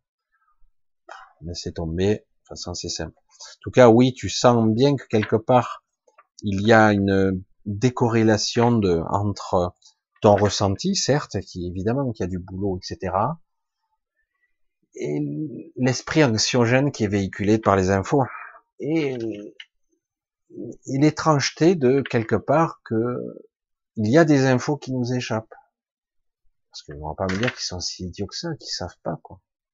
Je sais pas. Allez, on va continuer. Pierre, réflexion de Pierre. Je viens de regarder ta dernière vidéo et je te dis bravo, et cetera. Si un maximum de personnes se réveillaient et dirigeaient leurs pensées pour construire un nouveau monde, ça, ça fait penser à la méditation collective. Nous éviterions énormément de douleurs et de désagréments. Penser, conscientiser, être présent à quelque chose. C'est, c'est très important d'avoir un état d'esprit correct, juste. Mais euh, je m'aperçois que pour beaucoup de personnes, c'est, c'est pas du jugement, hein, pas du tout ce que je dis. Pour beaucoup de personnes, hmm, projeter une intention euh, pour que ça aille mieux, et cetera, c'est au-dessus de leur force. Non pas qu'ils voudraient pas le faire, mais chaque fois qu'ils émettraient réellement cette intention, derrière, il y a la peur. C'est pas si simple de, de se mettre dans un état de joie intérieure, ou sans être dans une joie euphorique, d'être au moins dans une neutralité. C'est ce que je, toujours, je trouve, l'équilibre, c'est la neutralité. Ni bon, ni mauvais, l'équilibre. Mais si tu arrives à une joie, tant mieux. Et du coup, et dès que tu arrives à un sentiment minimum de neutralité, qui est parfait, déjà c'est l'équilibre, émettre l'intention. Mais si tu émets l'intention, simplement tu dis, bon, je souhaite que enfin le monde soit équilibré, harmonieux, tatata, tatata, tu émets une sorte de prière, une incantation, une méditation, et que quelque part derrière, sous-jacent, à l'intérieur, profondément en toi, il y a la peur et le doute. C'est le doute qui va vibrer. C'est le problème. Alors du coup, oui, si un maximum de personnes se réveillaient, étaient capables d'avoir la bonne intention, de se mettre comme un, un instrument, je l'ai déjà expliqué, d'essayer de, d'accorder son instrument. Là, là, j'ai un petit peu le doute, là, j'ai un petit peu le peur, là, je sens un petit peu l'angoisse, là, je sens la tristesse un petit peu... Alors, je suis pas prêt, je suis pas prêt. Lâche, lâche, lâche encore. Voilà, encore de tristesse. Ah, putain.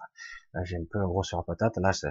là, j'ai un peu de colère. Là, et tatatata. Ah, ça y est, ça y est, ça y est, ça commence à lâcher. Je commence à sentir la tranquillité, l'apaisement, la neutralité. Bon, une petite joie qui qui monte son nez. Ok, là, je suis bon. Mon instrument intérieur, ma conscience, mon être, est à la bonne fréquence. Et là, je peux commencer à envoyer mon intention. C'est pour ça que c'est délicat, les intentions. Je pense que là, j'ai été clair quand même dans ma façon de m'exprimer. Ça exprime ce qu'on me disait. Si, quelque part, tu prononces des mots, même avec la meilleure intention du monde, mais comme ça, sans préparation, sans conditionnement intérieur, sans prise de conscience véritable, ben tu vas, ça va être tout foireux, c'est tout pollué, quoi. Ce que t'envoies.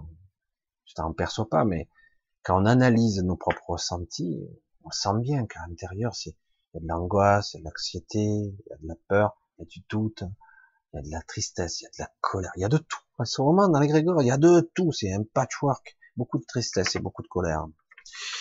Et c'est pour ça que c'est compliqué. Nous éviterions énormément de douleurs, de souffrances, de désagréments dans les futurs mois. C'est vrai qu'on pourrait faire en sorte que, j'allais dire, au lieu qu'on mette deux ans à remettre en, tout en route correctement, trois ans, deux ans, un an, bonjour la fourchette, hein, mais euh, avant que ça redémarre correctement, que ça soit sain, que les gens soient souriants, que les gens soient confiants, qu'ils aient envie de venir dans les bars, dans les endroits publics, qu'ils soient pas avec la peur, hein. Vite, je me mets à trois mètres de lui, on sait jamais, hein. Même quand on dit bonjour, des fois les gens ils n'osent pas. Je dirais, c'est grave quand même, que je barre. Hein. Je dirais, ça va, c'est pas contaminant. Mais... le regard, peut-être, ça contamine aussi. Ah merde, putain, chien. Donc, euh, j'ai vu des gens baisser la tête. Hein. On les croise, ils baissent la tête. Enfin, ça va, hein. Je sais pas. Ça me dépasse un petit peu. Donc, euh, oui, on pourrait accélérer le processus pour que ça soit... Le, un nouveau paradigme s'installe plus rapidement, plutôt que ça traîne, que ça agonise, ça lâche, on se retrouve avec euh, une montagne russe, et ça va mieux, et euh, on redescend, et ça va mieux, et deux ans après, euh, pff, il nous faut, euh, parce que c'est un petit peu comme on disait, euh, j'en ai parlé, euh, quelqu'un qui est à l'après-guerre, à l'après-guerre, euh, euh, évidemment j'étais pas là, moi j'étais pas encore né, hein, mais, mais quelque part, euh, c'est pas euh, un an, deux ans, trois ans après. Au contraire, c'était pas terrible. Après, il a fallu tout reconstruire quand même. C'était avant qu'on ait une ère correcte. Il a fallu attendre dix ans, quinze ans, vingt ans après. Puis après, ça a commencé à être intéressant. Il y avait du boulot, euh, tout était reconstruit, c'est reparti quoi.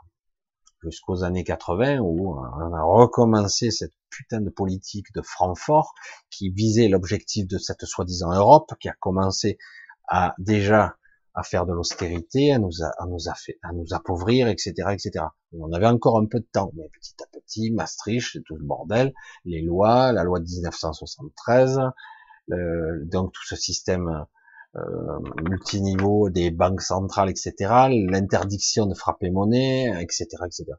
Donc il y a tout ce truc libéral qui s'est mis en place, l'époque Thatcher, ça c'est les années soixante-dix quatre-vingts aussi, où, euh, et Reagan, où ils ont voté toutes ces lois. Où quelque part on a pu commencer à petit à petit à délocaliser, parce qu'avant c'était pas comme ça, on ne pouvait pas délocaliser aussi facilement. Et donc petit à petit, ben on a permis à des pays comme la, la Chine d'émerger. Ils sont rentrés dans l'Organisation mondiale du commerce sous des règles où super tranquilles, ben ils ont pu faire ce qu'ils ont voulu. Et en plus, les autres se sont dit on va se faire du fric vu qu'ils sont pas chers là-bas. Puis voilà, retour de bâton, ah merde, ah ben les Chinois ils ont appris, ah ben merde, ils, ils peuvent même développer des techniques plus grandes que nous, ah ben ouais, ben, tu leur as donné toutes les technologies, ils ont, du coup ils ont rattrapé leur retard, ils sont pas plus cons que les autres, hein. Tu lui donnes, tu fais l'esprit cupide, tu veux gagner des milliards rapidement, ben voilà, maintenant retour de bâton, bizarre, hein. Pff, bon. Je simplifie hein, la vision évidemment. Donc évidemment, on pourrait projeter un avenir. Faut pas se voiler la face, ça ne va pas être beau, il dit. Dans des temps très proches, et cela dû à l'inertie des gens, qui est malheureusement beaucoup trop grande parce que ça leur convient de laisser les autres décider pour eux. Alors il donne aux pseudo-élites, j'ai rien dit, hein, c'est lui qui le dit, hein. Pseudo-élites, carte blanche pour gérer leur vie en votant. Même le vote, je commence à en douter, moi. Est-ce que vraiment c'est comptabilisé comme il faut?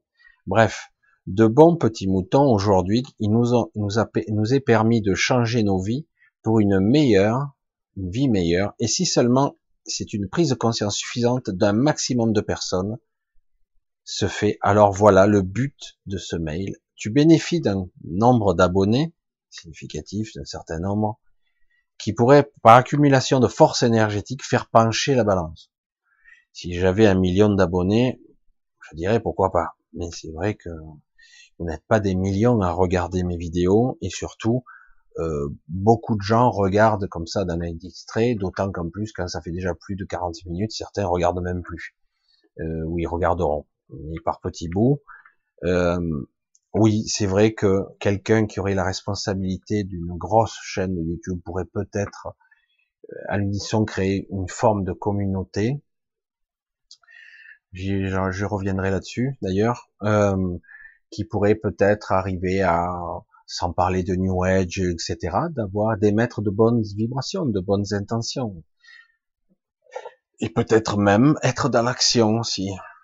Des gens qui s'entraident, et cetera, et cetera. Créer une vraie communauté qui soit à la fois dans les bonnes intentions, de partage, et cetera. Et en même temps aussi d'être dans le faire. Pour certains, il y a des compétences de toutes parts. Il y a de tout, quoi. Il y a des gens de, de tout milieu, quoi. Il y a des compétences qui sont extraordinaires, qui permettraient, si l'État nous y autorise, parce que le problème, tant qu'on a un système d'un petit prince en haut et l'armée et la police à sa botte, on est dans la merde quand même.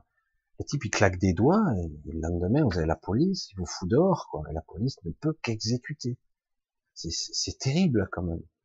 Puis après, les preuves, ils peuvent les construire. Une fois que tu es au sommet, tu peux, tu peux même créer un passé de, de terroriste à quelqu'un qui ne l'a jamais été. Je n'ai absolument pas confiance en ces gens. C'est terrifiant, quand même, hein. Je le dis. Je n'ai absolument pas confiance en ces gens. Je parle même pas de, des politiques, même des députés. Je parle vraiment des gens au sommet. On les voit tellement changer chaque fois qu'ils deviennent ou président ou premier ministre, on les voit changer. Ils, ils deviennent très différents. À l'exercice du pouvoir, on dirait qu'ils sont corrompus. Ils changent, tous. Et, euh, et c'est vrai que c'est assez hallucinant. Et du coup, euh, c'est très inquiétant que quelqu'un peut décider de prendre tous les pouvoirs. Et on ne pourra pas l'en empêcher. Même, c'est déjà le cas, je ne sais plus dans quel pays. Et puis, à un moment donné, ben, décider de vie ou de mort, quoi. Parce qu'à un moment donné, ils sont pragmatiques. Comme ils font les comptables, ils comptent. Ouais, de toute façon, c'est un million de morts. Ouais, statistiquement, c'est, ouais, c'est acceptable. Ben, évidemment, tant que c'est pas lui, hein, évidemment. Tant que c'est pas lui et sa famille, ça va. Mais c'est là, quoi, qu'on voit le, la déconnexion totale, quoi. C'est, il y a un problème. C'est pour ça que ce système pyramidal d'un petit prince ou d'un roi, moi j'appelle pas ça une démocratie, j'appelle ça une royauté, une monarchie, euh, qui décide pour tout le monde et qu'on ne peut même pas contester et qu'on ne peut même pas discuter, c'est, c'est grave, hein. C'est, je trouve ça très grave, très très grave. Et, parce que bon, euh, que ce petit monsieur avec ses trois experts et demi, non ils sont onze, et qui décide de notre avenir, non, on a le droit de décider de notre propre devenir, ou même de notre survie ou pas. On a le droit de décider. Non? Non, non, vous êtes des esclaves, vous obéissez. Ah, d'accord. Fermez, attention, hein. Si tu sors, t'as pas ton attestation, bah, attention, hein, je vais te verbaliser, hein, petit con, là. Oh, pardon. Non, non, mais c'est vrai que la police essaie de faire de son mieux, parce qu'ils sont courtois, hein. Mais c'est vrai que c'est très malsain. Il y a un petit côté Gestapo qui est inquiétant, quand même. Ils essaient de relativiser tout ça, de pas être trop chiant, mais très poli. Il y a un petit côté Gestapo quand même. Hein. Je suis désolé quand même. Quelqu'un qui promène, ce n'est pas un criminel, sauf erreur de ma part. Surtout s'il est tout seul. Qui va contaminer le trottoir? Enfin, je sais pas. Hein. C'est vrai, il doit être confiné, il doit être à l'intérieur. C'est la loi. Ok, rentre chez toi, d'accord. Mais bon, on va pas non plus le plaquer au sol, foutre en tôle, l'amender pour ça. Il est tout seul, il contamine qui? Je veux dire, je sais pas. Et puis moi je dis souvent, ah ben, on qu'à mettre des masques à tout le monde, puis voilà, comme ça, on emmerde plus personne, c'est pas top. Et ça serait déjà un début. Après on commence à dépister un petit peu, on fait un petit truc, ah ben toi t'es contaminé, vite on va te faire un petit traitement préventif, puis voilà. Et puis après on te fait un premier test et un deuxième test, négatif, négatif, super, t'es bien, allez tu peux sortir toi. Enfin je sais pas, hein. Ah mais non on peut pas, ah c'est vrai on peut pas. On n'a rien, nous, en France. On n'a rien. On est un pays du tiers-monde. C'est vrai, j'avais oublié, merde. On est un pays du tiers-monde, ici. On n'a pas de masque, on n'a pas de test, on n'a rien. On est un pays du tiers-monde. Peut-être que même ils sont mieux équipés que nous, je sais pas. C'est vrai que ça fout la rogne, quoi. Quand on voit ces gens, ils sont payés des sommes incroyables par les, les impôts qui cumulent. Entre dix et quinze payes, paye, je sais pas d'où ils viennent, ils ont des retraites de scie, ils ont des trucs dorés, ils ont des retraites fictives. C'est, c'est dégoûtant, quoi. C'est dégoûtant. C'était quoi la révolution, du coup? Ouais, c'était contre les, les, les, les privilèges. Ah, merde. Ils en ont pas, eux. Non, ben non, c'est normal. Ils sont des seigneurs, et nous, des pauvres cons, on est des gueux. Non, des gueux. Le problème, c'est qu'aujourd'hui, on s'attaque même aux notables, des gens qui, il n'y a pas si longtemps, étaient quand même des gens qui étaient quand même respectables, respectés. Mais non, on leur demande même pas leur avis.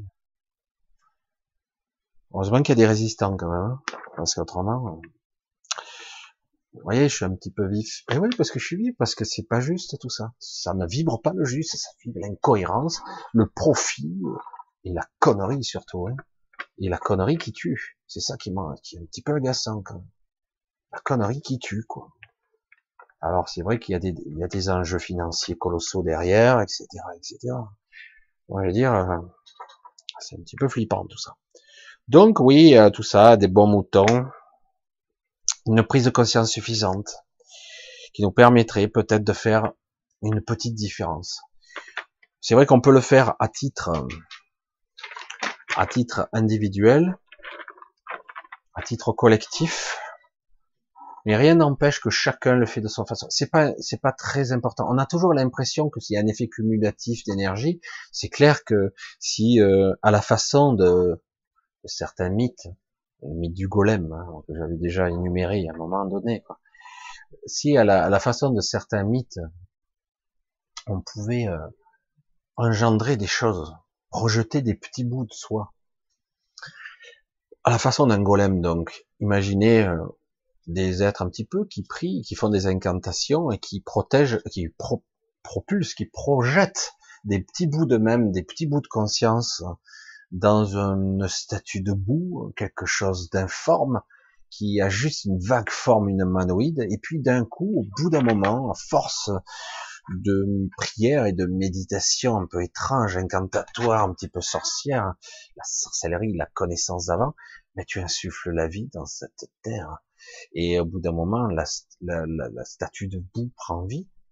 Enfin, elle prend vie, c'est pas de la vie, c'est c'est quelque chose qui est qui existe à travers l'énergie, les connexions de ces nombreux nombreuses personnes ou qui projettent des intentions dans cette statue. Alors elles vont, ça va être un exécutant, il va exécuter une tâche. Il est évidemment indestructible, parce qu'on ne peut pas le tuer. Pour le tuer, il faut couper le lien avec le golem. Et dans certains cas, dans beaucoup de mythes, cette histoire était intéressante parce que parfois, il y a tellement de conscience dans ce golem qu'à un moment donné, il prend, pas il prend vie, mais il prend son autonomie. Du coup, il se libère de, de ces, de, des gens qui le dirigent, qui le manipulent. Et il prend partiellement conscience et du coup il a des intentions, il peut devenir quelque chose d'assez monstrueux. Les intentions, la projection de la conscience, tous ces sujets très complexes, bon ça se tire la langue, les mots, des fois on se trompe sur la valeur des mots, et cetera. Mais la question est là, est-ce qu'on y croit ou pas? Est-ce que c'est réel ou pas? Parce que aujourd'hui quelque part, on est passé de, les gens y croyaient pas, donc ils sortaient quand même, ils allaient promener, prendre le soleil alors qu'on était tous confinés, et à là, c'est, ça y est, c'est bon, ils y croient. Et là, il y a le stress, l'anxiogène, et cetera. Là, il y a eu, je le dis, dans l'égrégore et dans la conscience, des dégâts. Plus de dégâts que le virus lui-même. Peut-être que était-ce voulu, mais en tout cas, le résultat est là. Il y a quelque chose qui est en train de se dégrader. Et dans la conscience, et dans la, j'allais dire, dans la biologie aussi. Parce que c'est anxiogène, du coup, ça vous affaiblit. Ça vous affaiblit. Donc oui, les intentions, rien ne vous empêche de le faire. Moi, je sais pas si je vais, si j'ai envie de faire un truc comme certains le font déjà, que je connais bien, euh, qui essaient de faire euh, des cercles de... de méditation, des trucs, des gens, ça part toujours de la bonne intention. C'est beau, hein. Et je, comme je vous l'ai dit, moi je suis sur un canal ressenti. Est-ce que vraiment la personne n'est pas dans la peur et vibre pas la peur plus que la belle intention? Est-ce que c'est vraiment, il y a de la conviction, j'allais pas dire de la certitude, ça serait l'idéal, la certitude, en tout cas de la belle intention derrière, de dire j'ai envie d'envoyer toute la joie, tout l'équilibre, toute la paix que je peux envoyer, la sérénité, vers quelque chose d'équilibré, de juste, de symbiotique, où tout serait parfaitement juste, parfaitement, et non pas ce système de prédation où certains s'accaparent toutes les richesses, pillent la planète, tuent des gens, des animaux, la planète elle-même, et, et en plus tu les regardes droit dans les yeux, il, il te fait comprendre qu'il en a rien à foutre, quoi. Évidemment, c'est pas comme ça que ça le fait, mais on a affaire à des psychopathes, quand même. De la même façon qu'un président qui arrive au sommet, ben, il change sa vision des choses. Il est au sommet, il ne l'est pas, parce qu'il doit rendre des comptes. Il a des coups de fil qui lui arrivent ici et là de personnes plus ou moins influentes. Donc, euh, et à un moment donné, on lui fait aussi comprendre qu'il est aussi un employé, qu'il qu'il a le pouvoir, et du coup, quelque part, la personne sympathique du départ, des fois, devient ben, une pourriture. Trop de compromis, et à la fin tu peux pas contenter tout le monde, et puis il se déclenche après parfois des désaccords, même au sommet, c'est ce qui se passe en ce moment, des désaccords, ben ils se battent entre eux, les puissants, et, euh, et du coup ben nous on est là pauvres cons, on va se retrouver au milieu d'un d'un match, on comprend rien. Voilà, c'est vrai que du coup euh, on subit, ça ne devrait pas exister. Ces gens-là n'existent que grâce à nous. Mais le problème, c'est qu'on a décidé il y a longtemps de, bah, qu'on s'en occupait pas, quoi. Donc certains, ben, ils se disent, ben, puisque vous ne voulez pas ce pouvoir, nous on le prend. Et oui.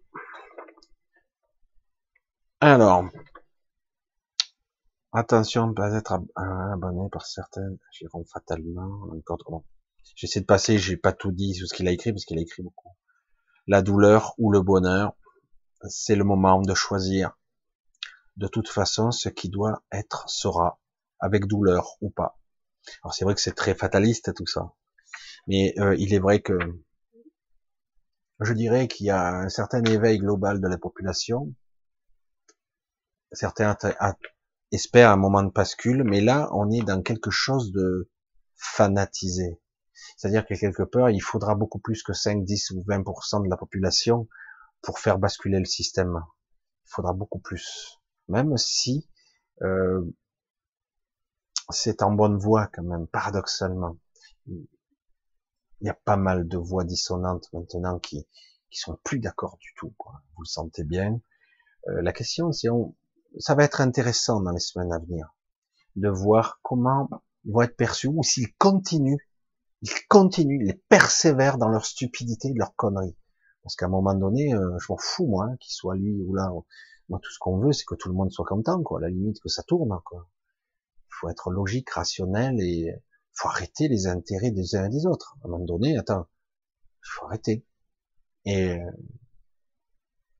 je trouve ça un petit peu dingue, mais là, on a affaire à un spécimen hors norme, quand même. Hein. Il est plus que têtu, il en a rien à foutre, quoi. Il laisse faire son premier ministre, il n'y a pas de problème, il obéit bien. Hein, et euh, il en a rien à cirer. C'est, c'est ça qui est inquiétant, ce côté obtus qui dit « je ne céderai rien ». Je sais qu'il n'est pas si courageux, mais quand même, il est allé loin, beaucoup plus loin que la plupart. Beaucoup ont reculé, lui, il n'a pas reculé d'un pouce pour les retraites, il n'a pas reculé. Les gilets jaunes, soi-disant dix-sept milliards, euh, pff, tu parles. Là, en ce moment, regardez pour l'essence, sérieux. Je l'ai déjà dit la semaine dernière, mais le baril est à combien? trente-cinq dollars, ça fait combien de temps? Ça fait une ou deux semaines qu'il est à... Ben, on est toujours à, à un trente, quoi. Le gasoil et un quarante, le truc. Ils prennent pour des cons, quand même. Hein. Là, c'est vraiment prendre les gens pour des cons, quoi. Bon, c'est vrai, on roule moins. Hein. Donc, quelque part, ça coûtera moins cher en essence. Mais vraiment, on prend pour des cons. Mais alors, on a des grandes largeurs. Hein. Et après, quand ça va repasser à soixante-dix dollars le baril, ah ben là, ils vont repasser à un virgule soixante, là, mais, ah ben oui, ça a augmenté. Putain, ça n'a pas baissé euh, quand il y a eu la baisse, et du coup, ça re-augmente quand. Encore, encore. Ben oui. Mais sérieux. Puis, finalement, ce qu'on te donne d'un côté, on te le reprend vite de l'autre, quoi. Mais bon, voilà. Et, de toute façon, il n'y a rien à dire, tout est dit. Tout est dit sur toutes les chaînes, sur toutes les variantes, sur toutes les couleurs. Tout a été dit. Euh, il ne s'agit pas de polémique, là. C'est, c'est un constat, quoi. C'est, c'est, c'est dingue. Ça, ça me dépasse, quoi. C'est pour ça que quelque part, euh, Peut-être que je suis rétrograde, peut-être que j'ai vieux, hein, je suis vieux, je suis vieilli, je sais pas. Mais quelque part, mettre un jeune à la tête d'un État, non, interdit, quoi. Il faut de la maturité, quoi. C'est vrai, tu peux être politique, tu peux être euh, l'art du compromis, euh, la neuf langues et compagnie, mais euh, un jeune, pff, ça fait peur, quoi. Le mec, il décide des trucs, moi ça me fait peur, j'ai peur de, ces, de ce qu'il pourrait décider, quoi. Moi, j'ai, il me fait peur, ce type. Il est très inquiétant. Parce que... parce qu'il est fêlé, quoi, quelque part. Ce qu'il dit, c'est parole d'évangile, c'est, c'est très inquiétant. Alors, euh, et en plus, il aime pas la contestation, quoi. C'est, je sais pas, j'ai déjà vu des hommes politiques, je trouve ça très fort, personnellement. Euh, ils se faisaient attaquer, tout azimut. Mec, sur un plateau, hein. Ah, je parle d'avant, évidemment, quand il y a des, des vrais débats. Ils étaient intelligents, les types, hein. Ils se faisaient attaquer, tout azimut, le mec. Ben, il répondait froidement, est-ce que vous avez déjà vu les interviews de Poutine? Le mec, des fois, il se fait, il a des questions. Je parle pas forcément en, en Russie, mais des fois, on l'interview. Euh, en France, c'est arrivé. Des fois, c'est, les questions, elles sont plutôt pervers, hein. Le mec, il bronche pas, quoi. Tu peux l'attaquer. Il, il va pas être euh, soupolé, instable. C'est ce qui m'inquiète avec lui. C'est qu'il est, il a son petit égo d'enfant gâté et ça m'inquiète, quoi. Moi, j'ai rien contre lui, personnellement, mais bon, euh, il est censé représenter le président de tous les Français, quoi. Moi, ça m'inquiète, quoi. Je veux dire, euh, je veux dire, là, en des périodes comme ça, on a besoin de quelqu'un qui, qui est sensé, qui a de la maturité, un peu de sagesse, un peu de recul, je sais pas. Il se prend des conseillers, dire, sur le côté de la plaque, ils disent le contraire, on préconise des trucs pour les soins, et cetera. Je sais pas, et à un moment donné, quand tu fais des conneries sur conneries, tu te dis, oh, il y a un problème, là. Non? Il devrait taper du point d'attente. Non, on va rectifier le tir, c'est vrai, et puis il y a eu pas mal d'erreurs, on va rectifier. Ah, super. Mais non. Je persévère et je signe. Alors, on va continuer. Bonjour, bonsoir, Michel. Alors, parlons de l'axiome que la vie consciente est une merveille que nous avons choisi d'être ici pour expérimenter et nous épanouir dans l'expérience de la dualité. Waouh, c'est un petit peu une vision euh, paradisiaque là, nécessaire à toute forme d'existence. Wow, c'est beau, c'est ce qu'on nous a vendu un petit peu au début. Comment expliquer que tant de gens souffrent de leur existence mentalement, que nous fassions tant de mal et tant de mauvaises choses sur Terre? Sommes-nous encore trop inexpérimentés? Y a-t-il un problème avec notre mental qui ne sait pas raisonner comme il le faudrait? Notre mental fait-il partie intégrante de, d'une, de nous, ou n'existe-t-il qu'il a été ajouté, rajouté, par, pour nous mettre, faire comprendre ce monde spécifiquement? Bon, je pense que j'ai compris la question. En gros, quelle est son origine? Alors, déjà, il y a, y a beaucoup de... de stéréotypes euh, que j'ai tellement vu et entendu euh, dans la spiritualité d'aujourd'hui. On est là pour expérimenter, on est là pour apprendre, c'est une planète école, tu expérimentes et après, une fois que tu as transcendé, compris, évacué, euh, quelque part euh, passé le cap, eh ben tu passes à l'épreuve suivante, et cetera, et cetera. Et la question est, pourquoi, en fait, c'est si difficile, quoi? Pourquoi on rame autant? Je pense que les réponses, je les ai déjà données, hein. Mais bon, on va essayer de synthétiser ici. Déjà, dans l'éducation, dans le conditionnement, dans le conditionnement de l'école, des dogmes, de, des, des critères de structure sociétale, de comment il faut être pour être une bonne personne, pour être bien intégré dans la société, et cetera. Tous ces croyances, toutes ces structures, eh ben, on nous conditionne, on nous dirige, on nous canalise vers quelque chose qui n'est pas forcément nous. Le mental n'est pas forcément négatif, mais s'il est éduqué de notre premier jeune âge à, lui il est plus fort, lui il est plus beau, lui il est plus intelligent, lui il est plus à la mode, lui il a plus d'argent, son père a plus d'argent, lui il a un meilleur métier, et cetera. Très jeune, ça se joue tout ça. La comparaison, qui est le plus fort, c'est qui gagne, euh, voilà, de, de suite on évalue jeune, euh, voilà, voilà, parce que cette société est étalonnée comme ça, pas toujours, tout le temps, mais quand même, il y a un fort conditionnement. euh, tout est faussé. D'autant qu'en plus, quelque part, c'est pas le cas de tout le monde, on, on est censé arriver ici avec une boussole intérieure qui devrait fonctionner comme il faut. Ok, je me souviens pas de qui je suis. Ok. Déjà, ça, ça, ça fout un peu le bordel. Je vais jouer le jeu. Je suis dans un scénario, je vais jouer euh, plein d'actions qui vont se passer au cours de ma vie. Je vais en prendre plein la gueule, je vais apprendre, je vais me dépasser, je vais devenir quelque chose, je vais aller sur le chemin de quelque chose d'énorme qui va me faire grandir, et cetera. Mais euh, ma boussole, elle est cassée ici.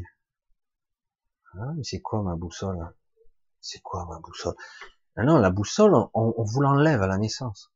À la naissance, on vous dit, non, non, non, non, non, voilà les codes de moralité, on vous les apprend à l'école, à l'éducation. Voilà ce que vous devez savoir. Pour être une bonne personne, voilà ce qu'il faut être. Euh, dans la société, il faut, voilà, il faut ci, il faut s'acheter une maison, il faut être un consommateur, il faut être un bon mari, ou il faut être, voilà. Il y a plein de critères qu'on, qui sont en train de se changer d'ailleurs, le modèle sociétal, le modèle de la famille est en train fortement de changer, là. Euh, on nous programme. Donc, quelque part, euh, la boussole, euh, elle est où? euh, Ben, il y a des gens qui arrivent quand même à avoir la passion, dire, non, moi j'ai envie de faire mon truc. Ah ben, putain, tu vas être un marginalisé, tu n'auras pas de pognon, tu vas pas t'en sortir. Et de suite, c'est la menace, la peur sous-jacente. C'est cette société qui est comme ça, évidemment. La, la marginalité, elle est très bien pour celui qui, a, ben, qui, qui accepte les règles d'être, pas forcément de réussir, d'être un artiste, d'être inspiré, de pouvoir s'éclater, de faire ce qu'il a envie, de vivre, quoi, et ne pas survivre, de vivre. Parce que je, je l'ai dit, je le répéterai sans cesse, sans relâche. Ici, on ne vit pas. Vous vivez? Sérieux? On vit? Il faut avoir du fric. Ah, il faut se démerder, il faut avoir de l'argent. Hein? En ce moment, en plus, c'est galère, hein, pour beaucoup. Y compris, hein. Moi, je ne travaille plus, on ne fait plus rien, plus d'argent. Donc, il faut de l'argent. Ah, oh, fait chier, stress. Euh, elle est où ma liberté, ma créativité? Donc, je fais des trucs. Ah ouais. Bon. Euh, il faut être bien vis-à-vis de la société. Il faut être reconnu. Il faut exister. Non, on n'existe pas ici, on survit. Il y a un carcan et il faut y rentrer dedans. Autrement, tu es hors système et puis tu es un parasite. Et comme dirait Attali, les parasites, ça serait bien qu'on les dégage. Hein. Et à partir de soixante-cinq ans aussi, on a la poubelle. Il dit pas ça comme ça, hein, mais en fait, on est plus productif, hein, parce que une unité économique, il faut qu'elle soit productive, voilà. Donc c'est de ça qu'il s'agit, toutes les valeurs. Euh, là, c'est étonnant quand même. Hein. Les enfants, vous les laissez libres à faire ce qu'ils veulent. Vous leur apprenez un petit peu, euh, ce qui est juste, ils vont vite le trouver, ils vont s'évaluer par rapport aux autres. Euh, vous lui apprenez à communiquer avec vous, vous lui apprenez euh, comment compter et parler, euh, s'ils veulent apprendre d'autres choses, ils apprennent, après ils ont envie de faire ci, ils ont envie de faire ça, vous allez vite voir que celui-là, il aime bien faire des trucs, moi j'aimais bien moi faire des petits trucs électriques et tout ça, bon, euh, l'autre il, il préfère les voitures, hein, il aime, ou la mécanique, ou les voitures de grande vitesse, ou les motos, euh, l'autre il aime bien dessiner, l'autre il aime bien les instruments de musique, vous allez voir que très vite si vous les laissez, ben, ils ont des envies, tu veux essayer ça? Ah, ça, j'aimerais bien, ça. C'est quoi? Ben, c'est du modélisme. Ah, ben, j'aimerais bien, pilote, ça doit être chouette. Tu vois, fais ces deux conneries. Après, ça peut se changer au cours de la vie. Ça se change. Ça évolue au cours d'une vie. Évidemment, mais, euh, c'est comme ça qu'on avance. Mais aujourd'hui, elle est où, là? Le droit de choisir. Est-ce que ça a toujours été comme ça? Est-ce qu'on souffre? Évidemment qu'on souffre, on n'est pas sur son chemin. Telle personne était destinée à faire ça. Ouais, mais là, euh, ben, elle a fait son boulot d'usine pendant quarante ans, et, parce qu'il fallait nourrir, et donc, euh, voilà, à un moment donné, elle a renoncé à ses rêves, à ses illusions. Elle a renoncé. Combien de personnes ont fait ça? J'ai eu des enfants après, euh, donc j'ai dû m'occuper d'eux. Et à la fin, ben, je disparais dans l'histoire, je me dilue, j'existe plus. Je veux pas dire que je suis malheureux ou je suis malheureuse. Je dis je, hein. Je veux pas dire que je suis malheureux ou je suis malheureuse. C'est que bon, c'est la vie, hein. Toujours, c'est la phrase magique, ça. Et du coup, ben, petit à petit, ben, les gens sont malades, sont patraques, ils ont des douleurs ici et là. Puis, l'heure de la retraite commence à pointer, putain. Pff, bientôt, c'est fini pour moi. C'est hyper dégueu, quoi. C'est terrible. C'est tout le système qui est à jeter. Tout le système. C'est de ça qu'il s'agit. Il n'y a pas de fatalité. C'est que quelque part, ah ben, le système est conçu comme ça. Pour euh, que quelque part, euh, notre boussole, ah ben, c'est quoi la boussole? Ah ben, mon inspiration. Ce que je veux moi. Ah, c'est égoïste ça. Égoïste. Il ne s'agit pas d'être égoïste. Il s'agit d'être juste. Je suis ma boussole. Je suis le cap. Quel cap? Ah oui, tu, tu l'as perdu il y a longtemps, puisque on t'a l'a jamais, on t'a toujours dit où aller. Et on t'a même dit, si tu fais ça, je serai fier de toi. Même les parents, des fois, sans faire exprès, hein. On veut que nos parents, notre père, soient fiers de soi. Notre mère, nos parents, nous voient réussir. Qu'est-ce qu'on aimerait que nos parents nous disent qu'ils nous aiment, qu'ils sont fiers de nous, hein, parce qu'on a réussi, qu'on n'est pas des nuls, selon les critères. Et voilà. Et du coup, eh ben, la boussole, eh ben, on l'a oubliée. Elle n'existe elle, elle, elle, elle, elle, elle pas. Alors qu'en réalité, si vous laissez les gens libres, putain, il n'a pas de métier et tout, il a vingt ans, il dérive, parce que là, il y en a combien là, de jeunes hein, qui, qui font pas lâche, ils savent pas ce qu'ils veulent faire, ils font des petits métiers à droite et à gauche, mais en fait, on les a tellement bloqués, à un moment donné, ils ont même plus envie. Alors, parce qu'à la fin, tu éteins la, tu éteins la, la lampe. L'illusion a disparu, bon, j'en ai plus rien à foutre, j'ai renoncé, de toute façon, je sais pas. Quoi, tu, tu sais pas ce que tu aimes, non? Vous pouvez poser la question à pas mal de gens, des certains âges, trente ans, des fois moins. Qu'est-ce que tu as envie de faire? Ils savent quelque part, mais ils osent pas, c'est trop long, ils ont peur, pas y arriver, puis si ça gagne pas, puis je sais plus, je suis fatigué, ras-le-bol, je m'en fous. Voilà. C'est quelque part, ils ont renoncé à eux-mêmes, exactement. Alors que tout ça, ça se fait dès l'enfance, dès le départ. Qui tu veux être? Ah, je sais pas. C'est bien, ça. Déjà, c'est un bon début. Les gens te regardent comme ça. Non, il faut que tu saches qui tu veux être. C'est quoi, le métier?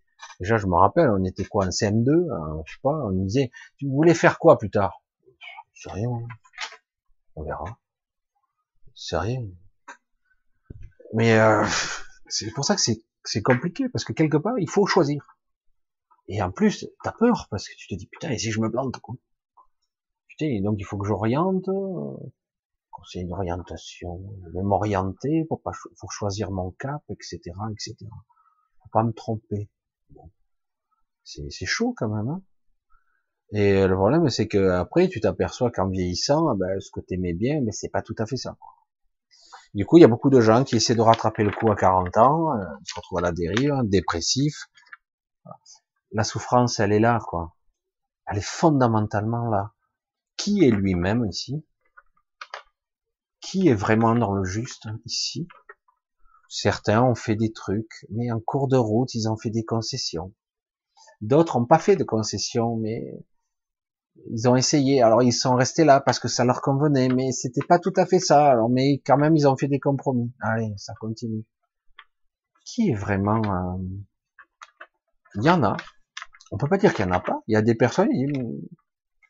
Moi, je me souviens de, il n'a pas eu tout ce qu'il souhaitait. Mon père me disait, j'ai un métier qui me, qui me plaît, qui me passionne. D'ailleurs, quand on parlait de son métier, euh, il était passionné, euh, il s'arrêtait plus. Lui, c'était les hélicoptères, il était à la conception, euh, plus à la fin, aux essais en vol après. Mais euh, il a fait pas mal de choses. Il était passionné. Il rêvait d'être pilote quand il était jeune. Mais euh, bon. C'est des fois des petits rêves, on fait des concessions, mais quand même, il aimait son métier. Ça existe, des gens qui sont passionnés par leur métier. Il y a des fois, euh, il y a des gens qui doutent. Il y a très peu de personnes qui font un métier qu'ils aiment vraiment. Parce qu'au bout d'un moment, il y a une lassitude, il y a des gestes trop répétitifs, c'est toujours pareil. Il n'y a pas d'évolution, réellement, quoi. À un moment donné, bon, vous excellez dans ce que vous êtes, mais... Et alors, euh, moi, je peux pas faire autre chose. Je peux pas compléter.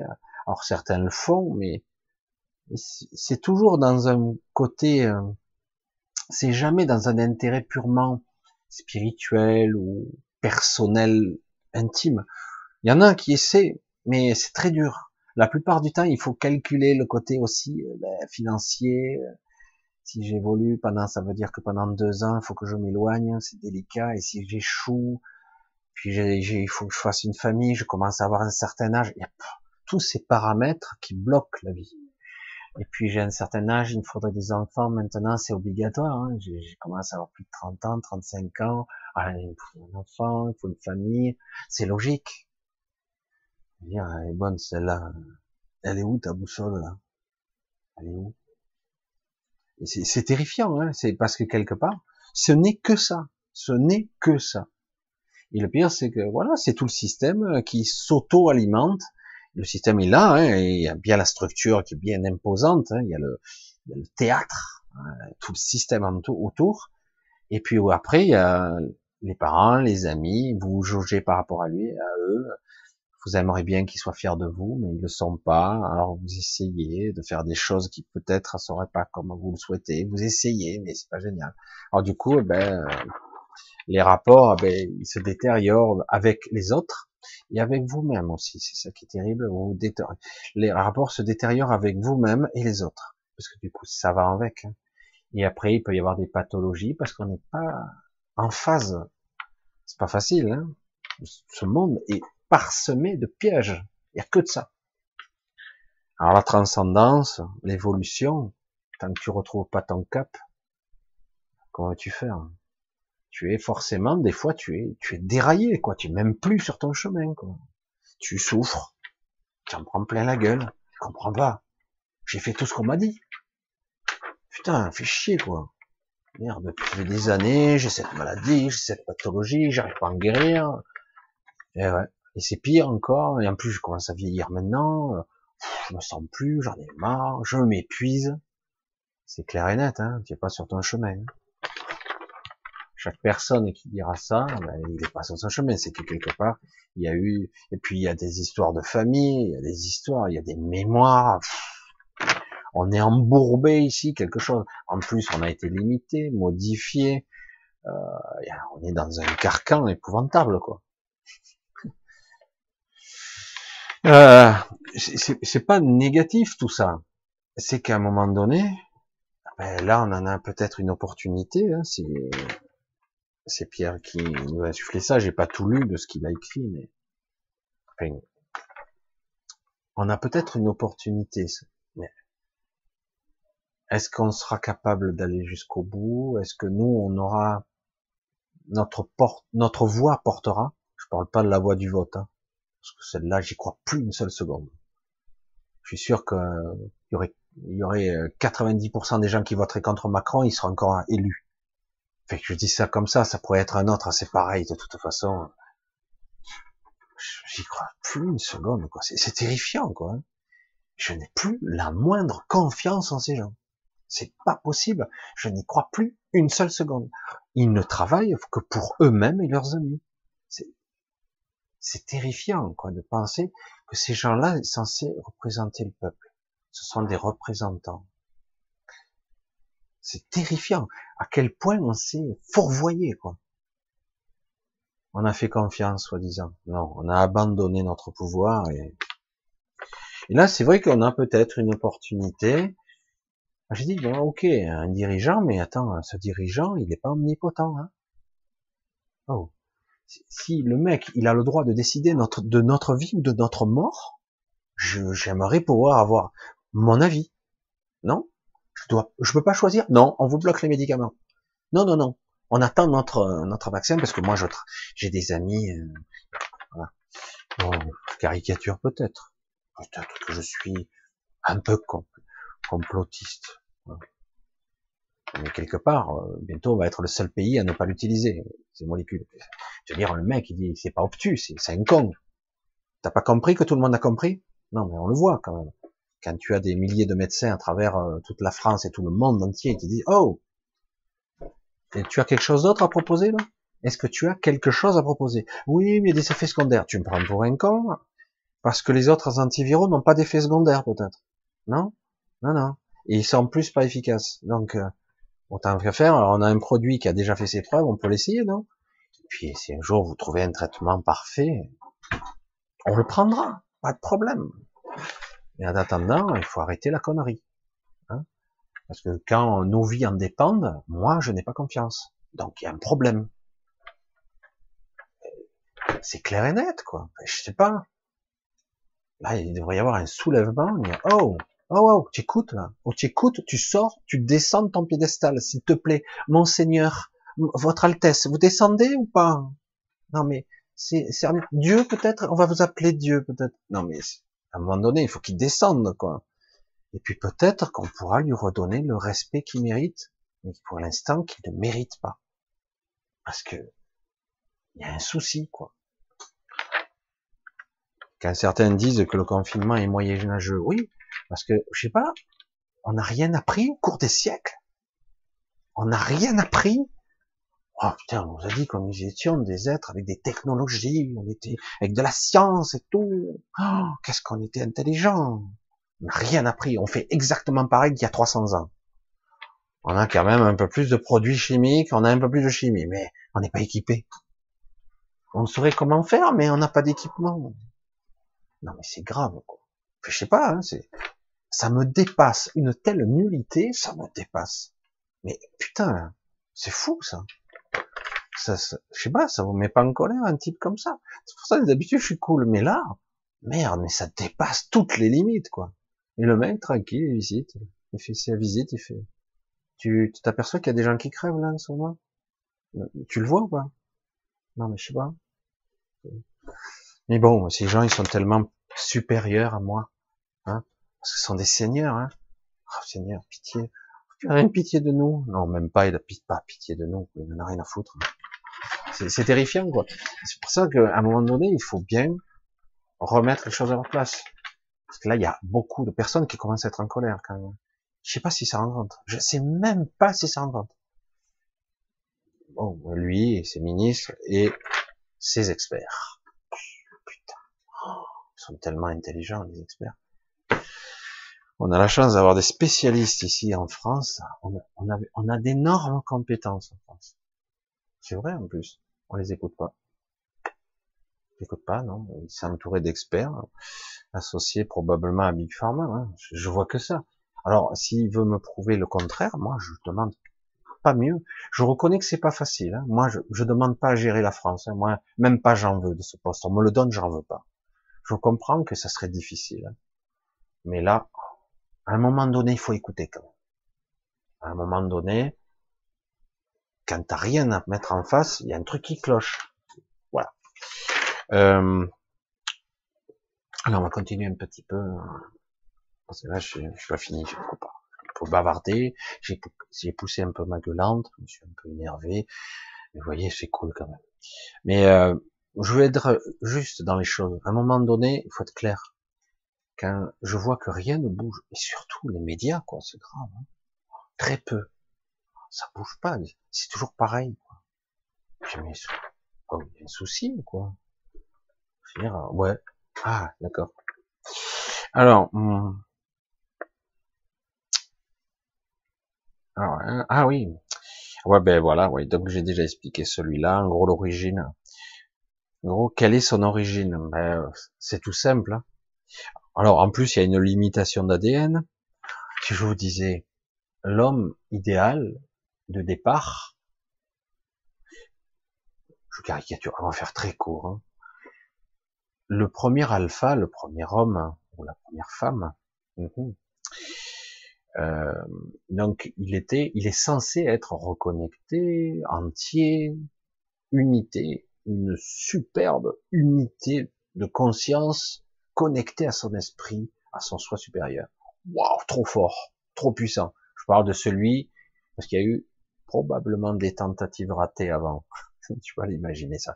Mais imaginez, là on arrive à le fameux Adam, qui est trop puissant, trop fort, trop puissant, ben, on le coupe en deux, quoi. Trop fort.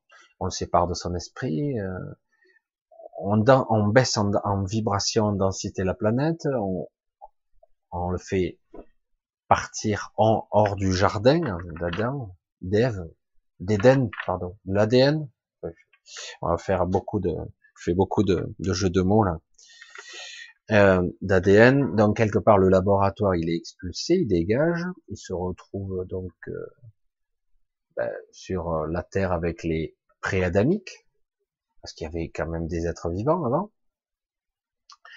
Et, euh, et donc, euh, il est amputé, et au cours du temps, euh, beaucoup ont commencé à manipuler. Il y a eu beaucoup de manipulations, parce que certains sont partis, d'autres sont revenus. Euh, à un moment donné, l'homme a été livré à lui-même, puis après, il y a d'autres qui sont revenus, et cetera. Et donc, au départ, il n'y avait pas de maladie.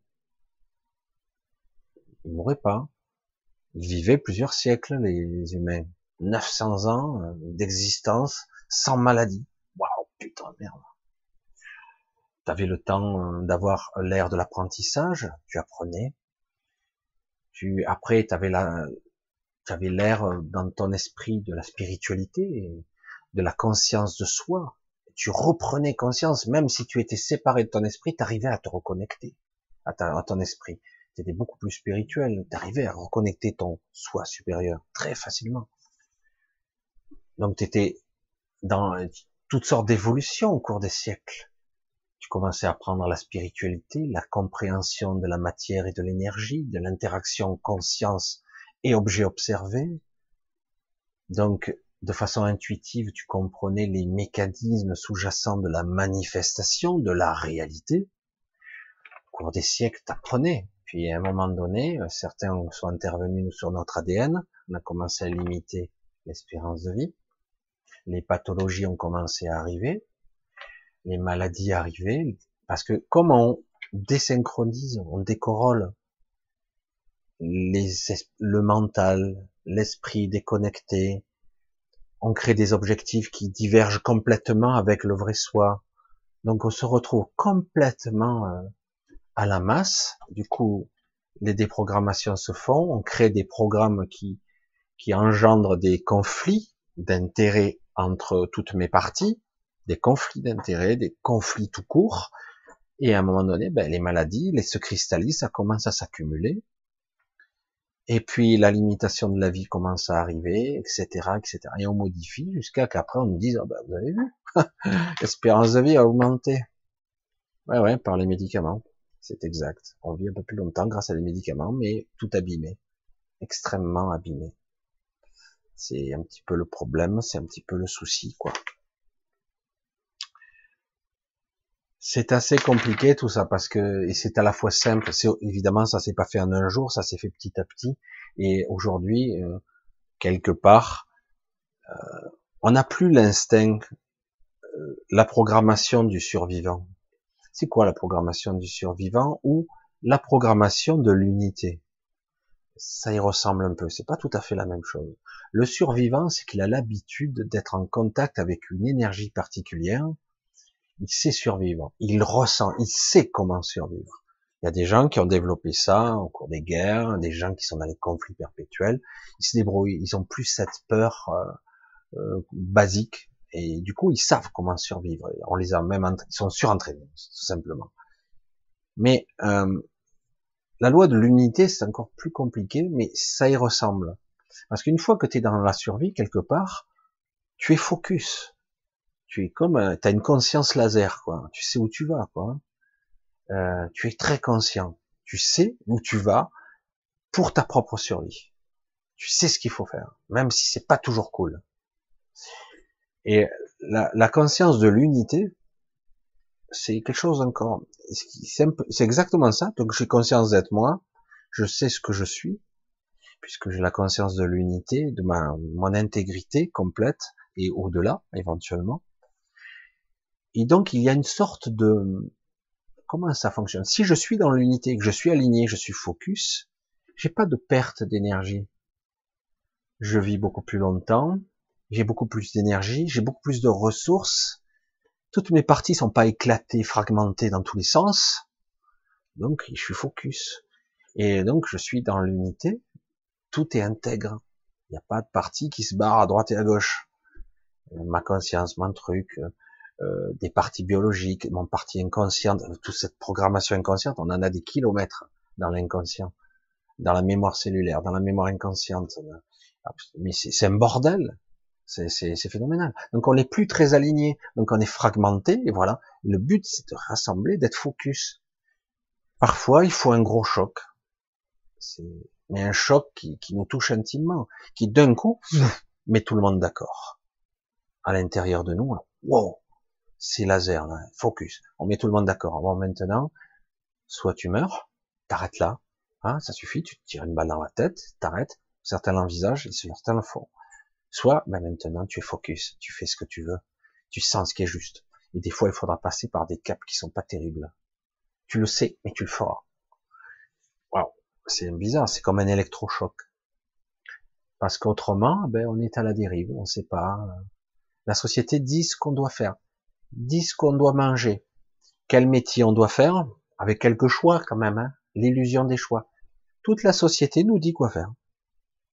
Qu'est-ce que je peux dire de plus? Et donc, à un moment donné, ben, qui suis-je? Merde, je sais pas. Ben, je m'appelle machin, je suis comme ci, je suis comme ça. Ben non, tu n'es pas ça. Tu es beaucoup plus que ça, mais tu l'as, tu as oublié. Tu sais même pas ce que tu veux. Quand on pose la question aux gens, ouais, je... qu'est-ce que tu veux? Ouais, un meilleur travail, un peu plus d'argent. J'aimerais pouvoir partir en vacances à tel endroit. Terrifiant quand même, parce que ça se limite à des choix qui sont sympas, certes, mais c'est très limitatif, quand même. Euh, j'espère que je vais pas vous en suquer avec ça, parce que c'est vrai que c'est très complexe, mais je pense que beaucoup d'entre vous savent déjà ce qu'il en est, hein. Ce qu'il en est de tout ça. Ouais. Euh, allez, on va continuer. Ange, message. J'ai quelques questions à te poser, j'ai confiance en toi, je prends beaucoup de médicaments pour dépression sévère d'angoisse. C'est bizarre, j'y pensais juste. Donc, euh, Ange prend beaucoup de médicaments pour dépression sévère et angoisse. Les neuroleptiques et, et les autres psychotropes. Pour, euh, j'aimerais avoir ton avis, j'aimerais te donner des... Euh, j'arrive à donner des traitements énergétiques et ça fonctionne bien. Un médium a annoncé que la lumière avait gagné sur les êtres hommes. Ici, actuellement, tel que c'est là, tel que c'est, après, je sais pas, quand il y aura une forme de montée sérieuse, mais ça se fera pas en deux jours, en vibration et en énergie, euh, c'est forme d'ascension, hein, comme tout le monde l'espère, mais c'est pas pour demain quand même. Mais il y a déjà des montées d'énergie. Il y a certains qui ascensionnent d'une certaine façon, au niveau conscience. Ici, il y a une dualité, il y a une polarisation. J'allais dire même que l'un n'existe pas sans l'autre. L'un fait ressortir l'autre, comme le sel fait ressortir le sucre, le sucre fait ressortir le sel. Je caricature, mais c'est exactement ça. Euh, la lumière sans l'ombre ne peut pas exister pratiquement ici. Je parle ici. La dualité, la polarisation, c'est la réalité ici. Le jeu consiste à équilibrer les forces. C'est le plus difficile. Là, c'est vrai que par moment, c'est déséquilibré d'un côté et pas équilibré de l'autre. Pourquoi? Parce que la nature de notre individualité, en tout cas programmée, nous force, nous pousse à ou nous entretuer, nous battre, ou par cupidité avoir plus que le voisin. Comme si ça servait à quelque chose une fois que tu meurs. Une fois que tu as accumulé euh, mille milliards, qu'est-ce que tu veux faire de plus? Ah ben je peux avoir deux mille milliards. Super, c'est passionnant quoi. Et euh, c'est ça le problème, c'est que quelque part, il y a une, une forte dualité. Alors quand on me dit c'est bon, l'ombre va cesser, elle a perdu, la lumière a gagné. Qui, qui dit ça? C'est pas ça la réalité. Faut redescendre sur Terre, hein, parce qu'on y est là. Hein, je sais pas. Alors soit euh, ben, vous quittez ce corps, vous ascensionnez vers des alléluia, soit vous mourrez, et ben vous essayez d'ascensionner le plus haut possible avec un état d'esprit le plus positif possible, avec une belle vibration, un bel état d'esprit. Ce que je vous souhaite.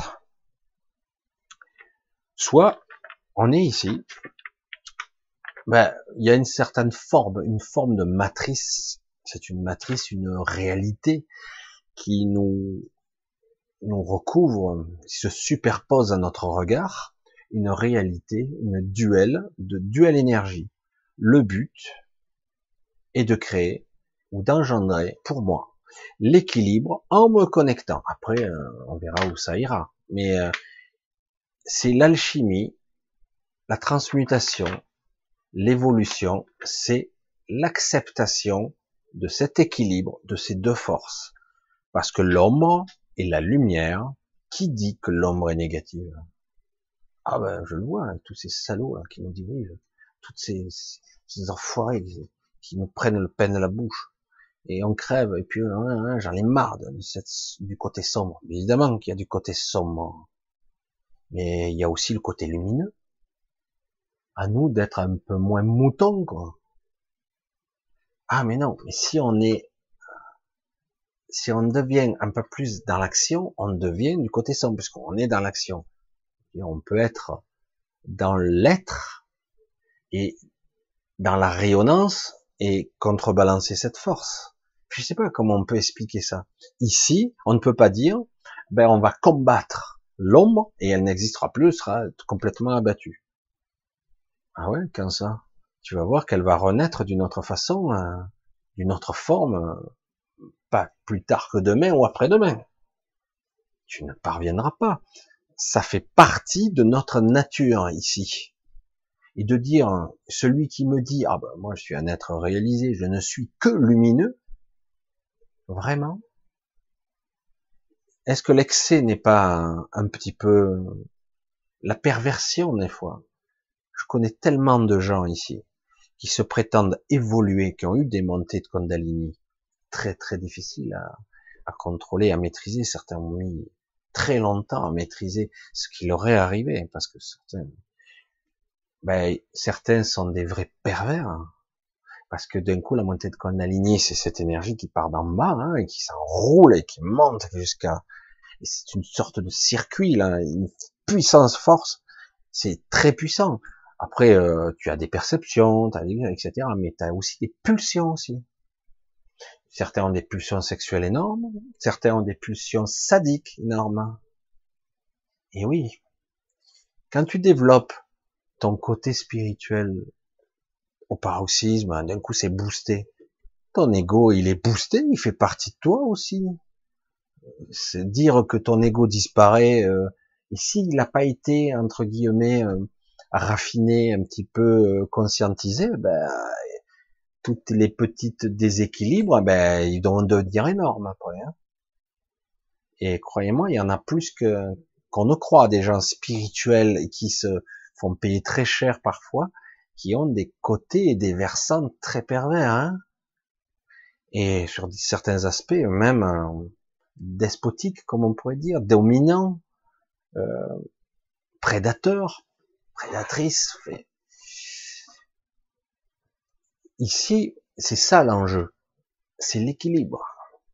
L'équilibre des forces, la conscientisation. Après, je me reconnais, je suis l'être le plus équilibré possible avec les moyens que j'ai. Hein. Et je tends vers cet objectif de la reconnexion, de l'intuition. J'essaie de chasser, ou en tout cas d'apprendre à être dans un certain état pour être capable de recevoir l'inspiration, de recevoir les idées, la connexion à mon, mon esprit le plus possible, le plus juste possible.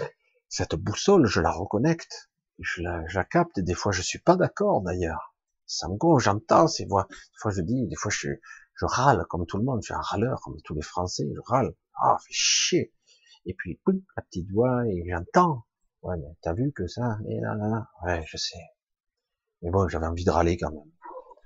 Et c'est, c'est très étrange, cette dichotomie. Des fois, ce, des fois, c'est pas tout à fait en accord.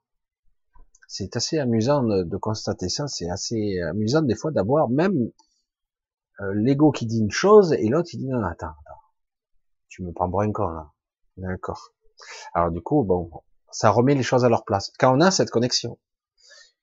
Pour ça, quand on dit que l'ombre, la lumière a gagné, moi j'entends ça, je dis, mais en fait, le but c'est une certaine forme d'ascension de conscience. C'est ça le but ici, maintenant. Ça va prendre du temps. Le but c'est aussi dans une forme de dualité pour la plupart d'entre nous. Hein. Il y a une, mais euh, plus juste, non traficoté, quoi, parce que là, ça a été modifié, traficoté, modifié, surveillé par nos euh, gardiens. Donc le but, c'est d'arriver à retrouver une certaine forme de libre arbitre, que, que franchement, on n'a pas vraiment ici, il faut être honnête.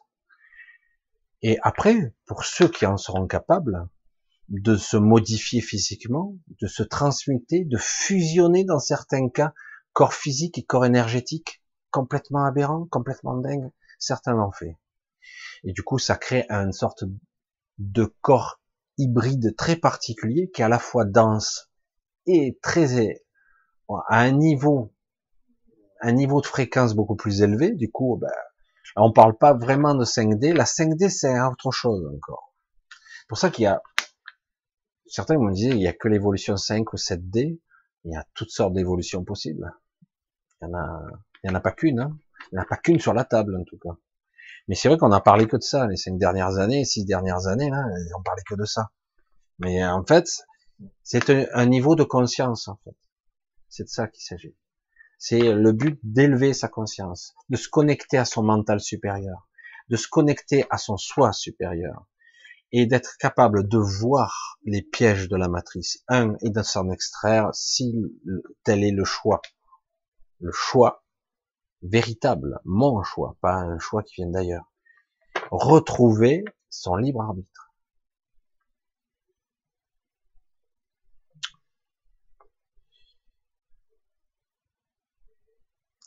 Alors, euh, les médicaments, vous savez ce que j'en pense, le, la prise de médicaments pour dépression et, et, euh, et angoisse, ces médicaments sont pour moi des drogues. Ouais. Euh, j'ai vu les dégâts que ça a fait sur ma mère, changement de personnalité, déconnexion, désancrage même à, à ses souvenirs, à sa réalité, il y a une distorsion de tout, il y a une destruction cérébrale, hein, incontestable.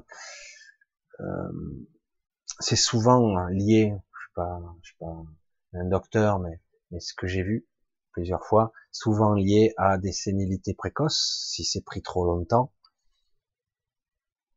Et le problème, c'est que parfois, après, on ne peut plus, c'est très dur d'arrêter, quoi. Parce qu'il y a des hallucinations dès qu'on arrête.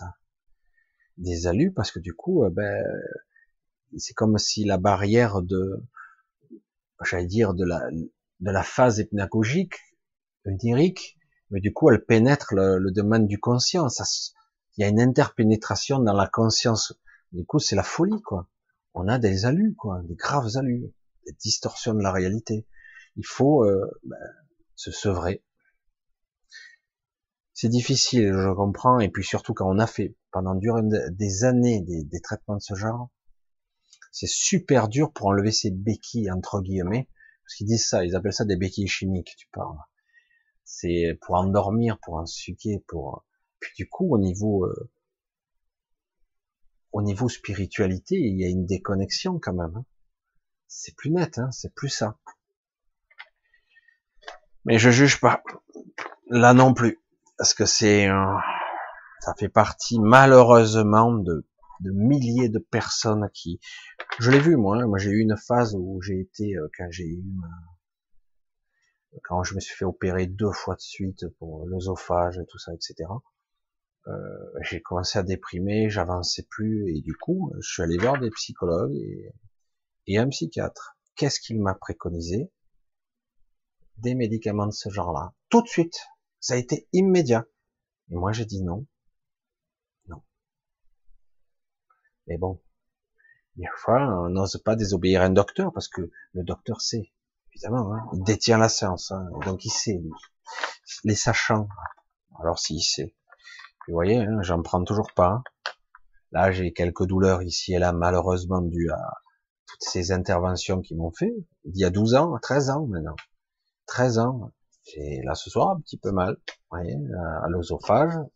Eh ben, pas de médicaments. On va se faire foutre. De toute façon, si je les avais euh, écoutés, je serais déjà mort. Non, quelque part. Euh... Bon, après, chacun est libre de trouver son chemin. Voilà. Faire ce qui est juste. Ce que, ce qu'il peut aussi endurer. Parce que des fois, on peut pas, hein.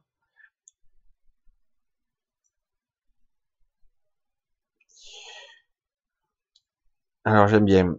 Quelqu'un a canalisé et nous parle des dragons, des fées, des elfes. Encore une autre affaire, vraie ou illusion, vraie ou fausse. Je vais essayer de le dire à ma façon. Euh, les énergies des elfes, des archanges des fois, euh, des dragons, des gardiens, parce qu'il y a aussi des gardiens qui gardent certains lieux, et cetera, des portails, et cetera, euh, sont à la fois des présences, des entités, et sont aussi des énergies, des fréquences. On peut les ressentir, les percevoir. Certains vont les voir. Alors, il faut bien le comprendre comment ça fonctionne. Ils les voient avec des archétypes. Des archétypes qui sont programmés dans notre mémoire, des anciennes croyances. Euh, vous voyez devant les, les églises, avant les grosses cathédrales, vous avez des, des trolls, des, des créatures de folie là qui sont devant les... Ce sont des archétypes très anciennes. Qu'on le veuille ou non, on est tous programmés avec ça. On a une mémoire très ancienne. On a plein de mémoires archétypales. Et du coup, euh, certains... Euh, il va y avoir une modélisation, ils vont voir un dragon. Ça ne veut pas dire que ça n'en est pas un, mais le mental interprète ça comme un dragon. Mais euh, en fait, c'est une énergie, une présence. C'est pas forcément quelque chose qui a un corps. Je le dis comme ça, hein. Ouais, je le dis à ma façon. Après, que je le veuille ou non, mon interface peut créer euh, des gnomes. Ça ne veut pas dire que ça n'existe pas, hein, parce que je peux donner forme. On a, on a déjà, on a déjà abordé le sujet. Moi, je suis pas dans la physique quantique ou même dans la physique théorique, et cetera, euh, appliquée. Euh, mais on, on sait que par interaction, l'objet observé et l'observateur font partie d'un tout. C'est une seule et même chose. Je sais pas si je l'exprime bien. En gros, l'observateur et l'objet observé font partie de la même expérience. Qui, qui pourrait se synthétiser sous la forme de la conscience, simplement. C'est le lien, la connexion qui fait, qui forme le tout. Donc, je ne suis pas séparé de ce que j'observe. Quand j'observe une énergie, je ressens quelque chose intimement, eh ben, ça peut prendre forme. Parce que quelque part, euh, un, j'interagis avec, du coup, il se crée une sorte de, d'énergie qui circule par la conscience et l'énergie, et ça peut prendre la forme d'un dragon, d'un gnome, d'un petit lutin, et cetera. C'est plus ressenti et interprété par le mental. Enfin, pour moi, hein. Donc quelque part, tu perçois une présence, tu as l'impression qu'il y a un petit lutin qui est là.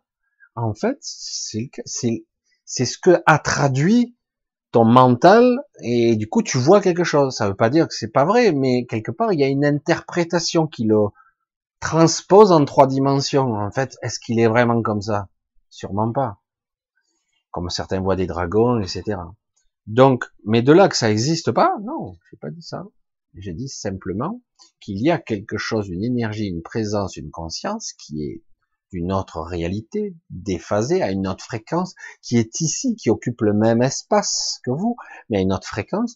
Mais quelque part, il y a une interprétation qui passe par un ressenti puissant, qui va, et le cerveau, quelque part, va remodéliser, reprojeter dans cet écran mental, parce que ce n'est que ça, la, ce que je vois, une fée, et cetera.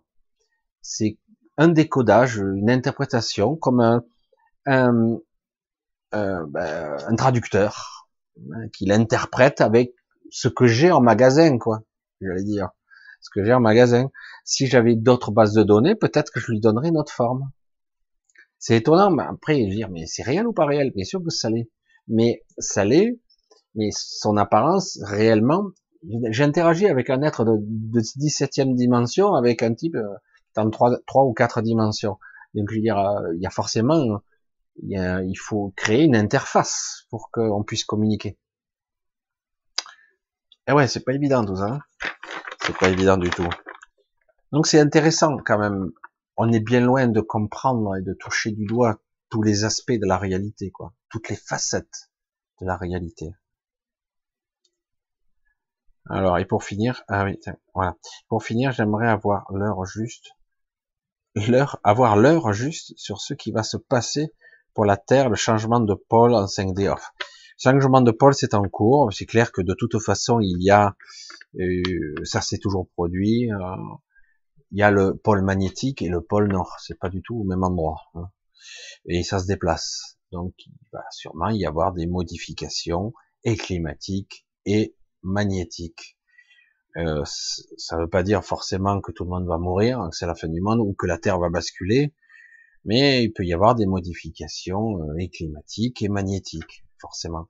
Magnétosphère qui change de forme, du coup on peut se faire irradier, on a des, des visions un petit peu bizarres des fois la nuit, on voit des choses bizarres, et euh, etc, et cetera. Mais euh, et la cinq D, c'est une fréquence qui existe déjà, qui, qui existe déjà. Pour moi, c'est pour l'instant plus une élévation de notre conscience qui se produit, plus qu'une élévation physique. Pour l'instant, euh, c'est pas quelque chose qui va se faire en, en, en un ou deux ans.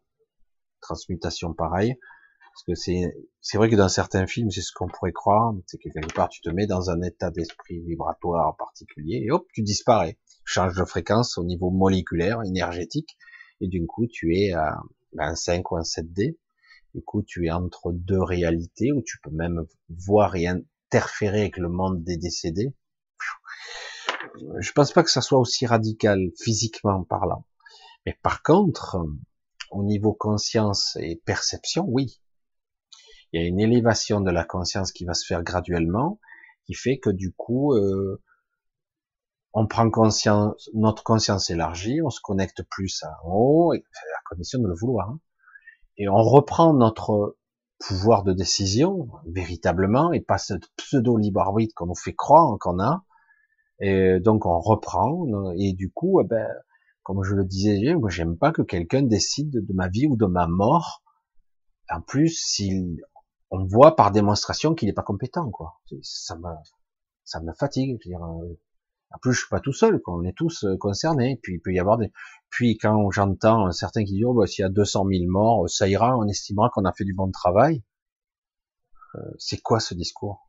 C'est, c'est pas rationnel. C'est, c'est quoi? C'est un discours de, de comptable? C'est quoi? Ah, ben ouais, ben attends, euh, c'est bon, on fait ce qu'on peut, euh, on se bat contre un virus, machin. C'est un discours complètement ascon, quoi. C'est, c'est, c'est sans intérêt. J'en ai rien à foutre d'entendre ça, moi. Je veux dire, je suis désolé, mais c'est sans intérêt. Ils vont dire, ah bah, ils ont estimé qu'il y aurait deux millions de morts. Si on en a deux cent mille, c'est mieux. Je m'en fous de ton discours à la con, quoi. On ne parle pas de ça, c'est sans intérêt. On parle du moment présent. On commence à projeter et de créer un futur probable de merde. On met en place et on convainc les gens qu'il bon, il va y avoir minimum deux cent mille morts. On leur met ça dans la tête, quand même. On les programme. Donc... Euh car en plus vous croyez euh, qu'il est super le type, ah ben, s'il le dit c'est que probablement ça sera le minimum, quoi. Merde. Et donc vous programmez les gens pour qu'il y ait autant. Ça veut pas dire qu'il aura peut-être pas raison, peut-être qu'il y en aura plus, mais quelque part tout ce stress et tout ce climat anxiogène a surmultiplié le bidule, hein. Désolé, hein, mais c'est la réalité. Moi c'est ce truc comptable où on dit ah ben je... si ça me permet, je tue deux cent mille morts et que je sauve deux millions, c'est cool.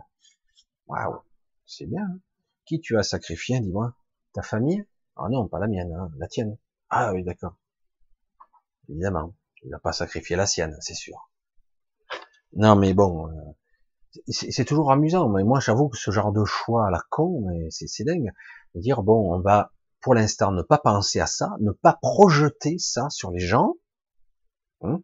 Surtout quand on a un pouvoir médiatique, on ne va pas projeter ça sur les gens, même si ça se passe, même si c'est pire, on n'en projette pas, on n'amplifie pas le truc, et on dit on va faire ce qui, tout ce qu'on pourra, et on va vraiment le faire, tous ensemble, pas euh, bla, du blabla. Et là, du coup, c'est une autre énergie qui passe, et on verra. Et si euh, déjà on protégeait tout le monde avec des masques et compagnie, et après on dépiste, et cetera. Bon, ça c'est autre chose. On les connaît, les méthodes.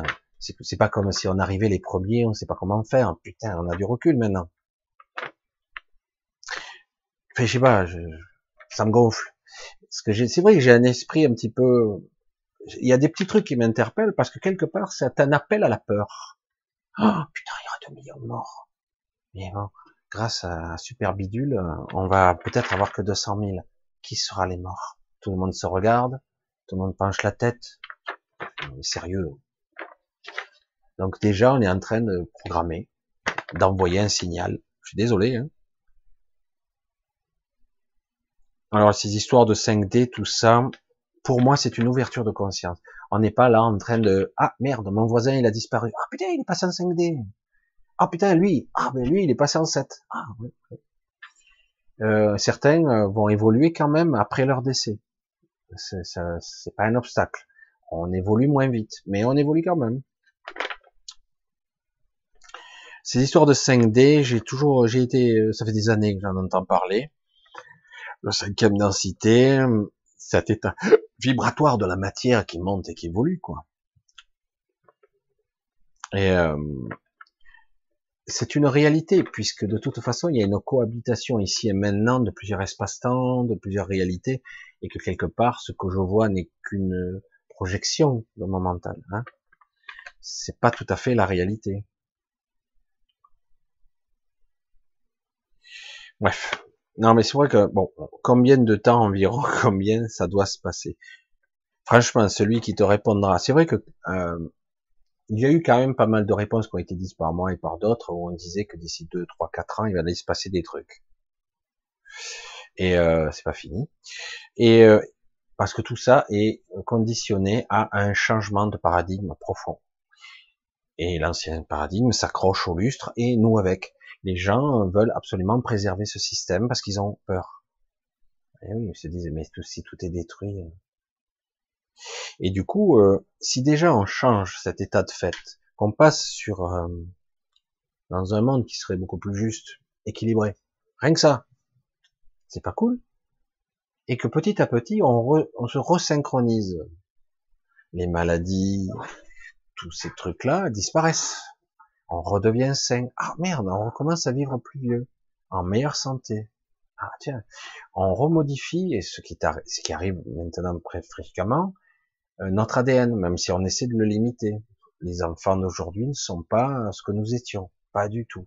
Niveau A D N, niveau conscience, euh, niveau cérébral, bon, même si on veut les vacciner de force, même si on, on veut les limiter, les briter, voire les programmer, ce qui malheureusement, quand je les vois bloqués sur leur téléphone portable, bon, c'est c'est une époque.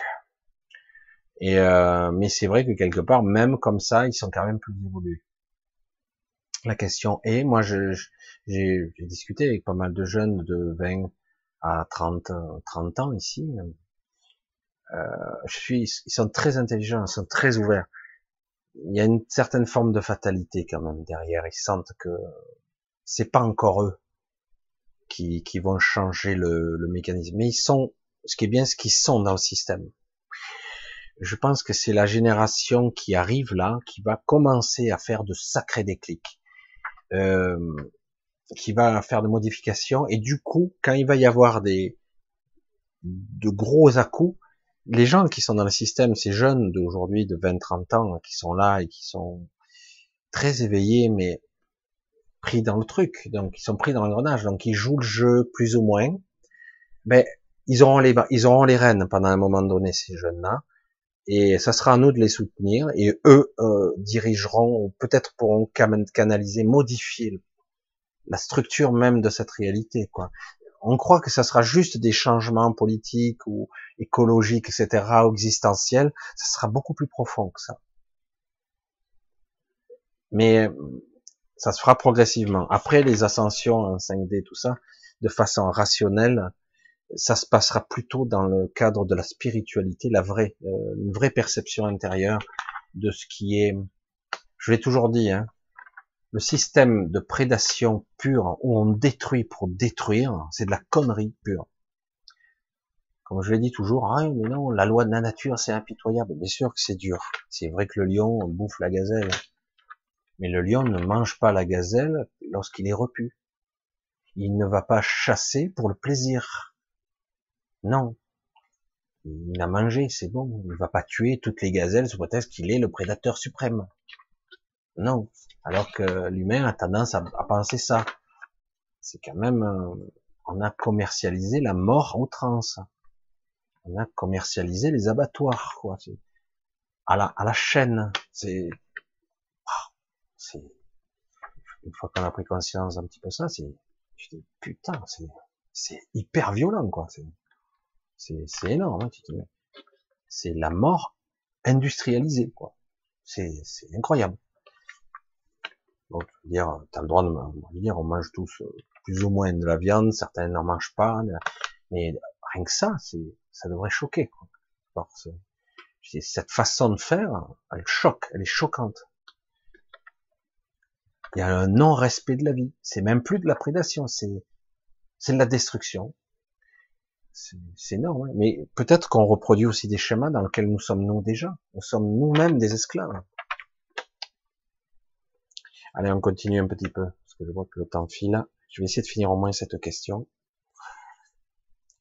Beaucoup de gens parlent de tout sur le net, et comme ils n'osent pas dire vraiment les choses, ils tournent autour du pot. Depuis pas mal de temps, on nous parle de, de donc cette ascension dans la cinquième dimension, et j'avais toujours des doutes, personnellement, de la forme dans laquelle on me l'a envoyé. Moi, je voyais, comme on voit dans la prophétie des Andes, c'est magnifique, puisqu'il y a les neuf révélations, puis en fait, il y en a onze de révélations, où euh, on voit que la conscience, la réalité, les synchronicités, ce que nous sommes, la multidimensionnalité, tout se rubrique. Alors, je pense que c'est une partie euh, des clés qu'on nous donne ici, c'est-à-dire que quelque part, nous devons changer notre état intérieur pour changer l'état extérieur, pas seulement notre état émotionnel, mais notre état mental, notre état euh, biologique aussi, parce que tout est à l'unisson. Donc il s'agit d'unifier, de réunifier tout ça, et, euh, et du coup, euh, si je change en fréquence, ce que je vois du monde, ce que j'interprète du monde, parce que ce que je vois n'est pas la réalité, attention, hein. Comme je l'ai toujours dit, ce que je vois n'est pas la réalité. Ah, tu commences à... tant que je touche ce meuble, c'est un meuble. Ce que tu vois, ce que tu touches, ce que tu perçois ne sont que des influx nerveux. C'est ce que ton décodeur interprète. Je ne vois pas directement ce que je vois. C'est une interprétation, l'image de mon cerveau. C'est une projection mentale.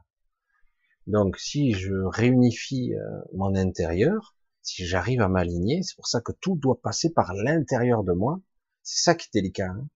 On est toujours en train de se projeter à l'extérieur, et d'abord par l'intérieur, et après je j'évalue ce que je vois par rapport à ce qui vibre à l'intérieur, et je vois la, la décorrélation, la, la désynchronisation. Si je me synchronise, je vais voir que j'ai des informations qui se produisent, je vais le voir, je vais le comprendre.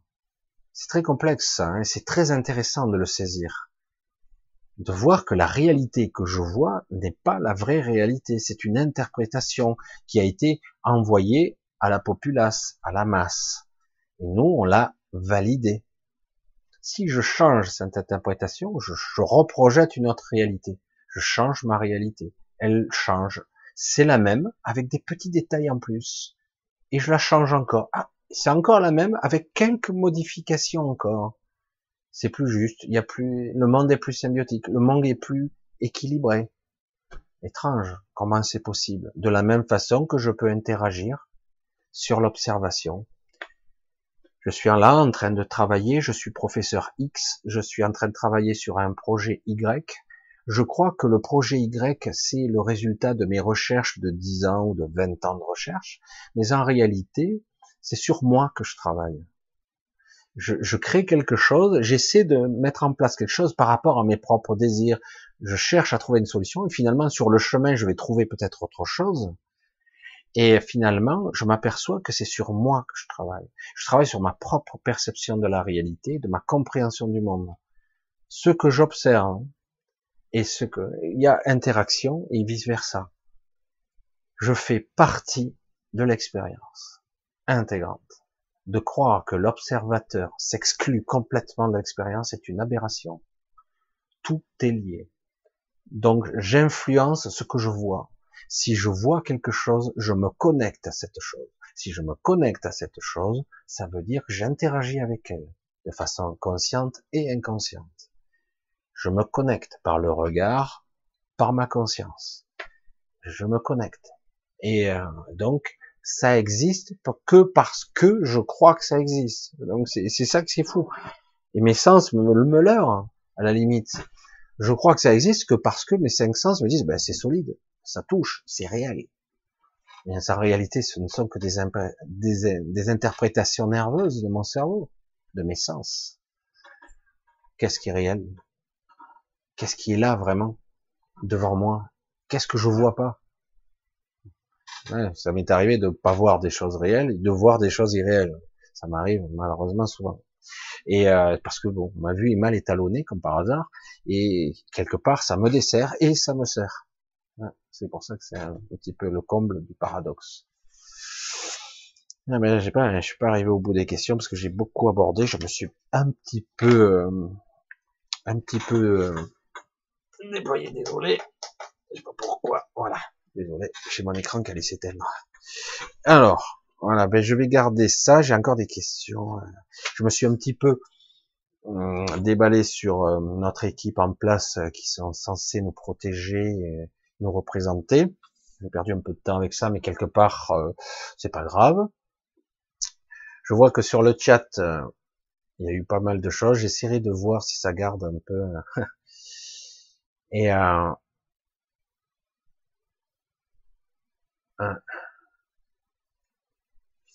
donc je regarderai un petit peu plus tard. Bon, c'est pas grave, je, je, je, je zappe un petit peu. Ah tiens, qu'est-ce que c'est ça?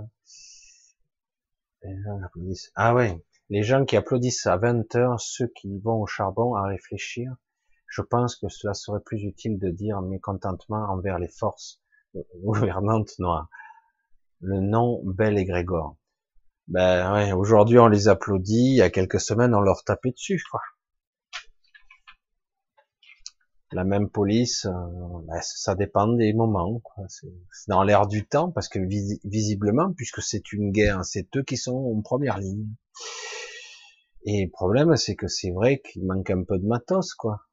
C'est un petit peu dommage, mais c'est comme ça. Hein. Mm. Ouais, non, c'est vrai que je comprends très bien que tout ça, c'est un petit peu complexe. On peut pas à la fois démanteler l'hôpital public et en même temps nous dire, ah bah, ils sont formidables. Ah bah, maintenant, c'est gentil de dire ça, mais ça aurait été sympa de, ah ben, bah, maintenant, on va débloquer de l'argent. Ah, c'est gentil. C'est bien. Il aura fallu un virus, quoi. De se rendre compte que quelque part, on était dépendant à droite et à gauche. On découvrait, mystérieusement, que les médicaments étaient fabriqués en Chine. Quelle honte. Que pas tous, mais une bonne partie, euh, on découvrait que les masques venaient de là-bas aussi, qu'on a fermé nos propres usines, ah, trop cher. Alors du coup, voilà. Et, et du coup, nous, on peut même pas produire nos propres masques. Alors, du coup, en catastrophe, il faut produire, il faudrait des milliards de masques presque. C'est grave, c'est lamentable. C'est pour ça qu'on nous a dit non, non, n'ayez pas de masques. Ben, c'est normal, il n'y en a pas assez, quoi. Mais au moins, on pourrait mettre même un bandana. Je dis non, mais c'est pas très étanche, non, c'est pas étanche, mais au moins tu vaporises pas chez les autres euh, tes postillons, quoi, j'allais dire. C'est déjà le minimum, c'est toujours ça. Mais je sais pas, c'est le b a ba. Quand vous allez en Asie, c'est c'est une un esprit, un état d'esprit qui est, évidemment, ça peut choquer, mais mais non, mais pourtant on voit qu'ils sont beaucoup moins touchés. Après, on peut expliquer que le climat là-bas fait que le virus ne survit pas à la chaleur, ou et cetera, et cetera. Mais en réalité, quand même, il y a des fondements quand même. Et puis il y a un état d'esprit aussi, une structure mentale. Ils sont pas non plus euh, complètement paniqués. Ils vivent leur vie. Euh. Certains sont quand même confinés. Bon. Et comme je le disais, au Vietnam, on, leur, on les a pas fait chier avec des papiers. Euh, ah, il faut remplir un papier, ma chère, faire une demande, machin. Il faut bien évaluer pour que tu puisses te donner. Non, vous passez à la mairie, vous allez chercher. Il y a dix kilos de riz, machin, des trucs, des pâtes, des, des virtuailles. Vous allez les chercher. Ah merde alors, pas beau ça. J'ai rien à demander. Non, non, voilà, signé là, c'est bon. Famille Intel, tac, terminé. Pas de papier à remplir. Oh putain, on a beaucoup à apprendre, hein. Putain, qu'est-ce qu'on nous fait chier. Ah ben non, la France a débloqué trois cents milliards des banques, et puis pour qu'elles prêtent aux entreprises. Les entreprises disent, ouais, mais je vais emprunter, je rembourse comment, quoi. Si en plus ils me mettent un taux d'intérêt alors qu'ils devaient faire à taux zéro, ben non, il faut bien qu'ils gagnent de l'argent. et qu'en plus il me demande la caution de ma maison, de ma propriété, ben non, c'est bon, quoi. M'enfoncer encore plus profond, je vois pas l'intérêt, quoi. Évidemment. Je croyais que l'État garantissait tout ça, surtout que la Banque centrale, elle fait, elle fait, elle imprime de l'argent à partir de rien. C'est pour ça que c'est fatigant, quoi. Mais c'est terrible, hein, c'est terrible. C'est vrai que moi, si je devais avoir lancé un appel ici, j'espère que le confinement se fera, je pense en mai, j'ai peur que ça soit en juin, on verra. Et euh, si le déconfinement se fait bien, je vous invite à ne pas avoir peur et à reprendre vos habitudes en espérant que ça soit rapide. Aller aux terrasses de café, euh, aller au restaurant comme d'habitude. Ne pas entretenir la peur et la névrose sous prétexte que... Voilà. Parce que autrement, il va y avoir une sorte de défiance, une méfiance, et du coup, eh ben, les gens vont peut-être avoir du mal à repartir à la normale, sachant qu'ils vont regarder les infos. Alors, il y a des nouveaux cas là, deuxième pic ou pas? Vous avez compris. Hein, voilà, je vous fais un, un gros bisou. Je vois, je regarde un petit peu, j'essaierai de regarder un petit peu plus le chat quand je serai plus tranquille après. Parce que là, évidemment, j'ai laissé, hein, j'ai laissé, waouh, beaucoup. Je vois Anne-Marie qu'elle a, elle a bien travaillé. Voilà, je, juste je jette un petit coup d'œil, aïe, aïe, aïe, le chat, et cetera. Alors, ouais, quatre heures quarante-cinq pour regarder, ouais. Alors, ben, on va s'arrêter pour ce soir. Je pense que j'ai un petit peu déblatéré. Je me suis un peu mis en colère. J'ai un petit peu parlé de beaucoup de choses. J'ai essayé d'être concis. Parce qu'il y aurait beaucoup à dire aussi sur les visions d'objets volants, qui ne sont pas des sauveurs. Je vous le répète, pas du tout. Ils sont là. C'est vrai qu'ils deviennent apparents. Je vous l'ai dit des fois qu'au-dessus de certaines villes, il y avait d'énormes vaisseaux, mais qui n'étaient pas visibles à l'œil nu. Il n'y a que certaines personnes et dans certains états qu'on pouvait voir. Je sais qu'on me prend pour un fou quand je dis ça, et que du coup, il y a certaines personnes qui commencent à les voir, qui même euh, la nuit, parfois, ils prennent en photo. On commence à voir, et comme il y a très peu de personnes dehors, et même les personnes qui les voient ont des doutes, ils disent, c'est pas possible. Non, je rêve. Qu'est-ce que je vois là? Non, je... non, ils y croient pas. C'est assez amusant, quoi. Bon, allez, on va s'arrêter pour ce soir. Je vais vous souhaiter une bonne nuit. Un gros bisou à tout le monde. Voilà, ben, vous avez été encore quelques-uns ce soir à m'écouter, à m'énerver un peu. Donc, bon, je pense que vous êtes tous en plus ou moins dans le même état d'esprit, même si certains lâchent un petit peu plus, mais c'est vrai qu'à un moment donné, la stupidité, ça devient un peu agaçant. Euh, voilà, ben, je vous fais de gros bisous, je vous dis, euh, je vous souhaite un bon dimanche, et, euh, et donc, je vous dis à samedi prochain, si je vous sors pas notre petit live en cours de route ou une vidéo, on verra. Euh, pour l'instant, euh, je vous dis à samedi prochain. Allez, un gros bisou et à très vite. Ok? Bisous, bye. Ciao, ciao.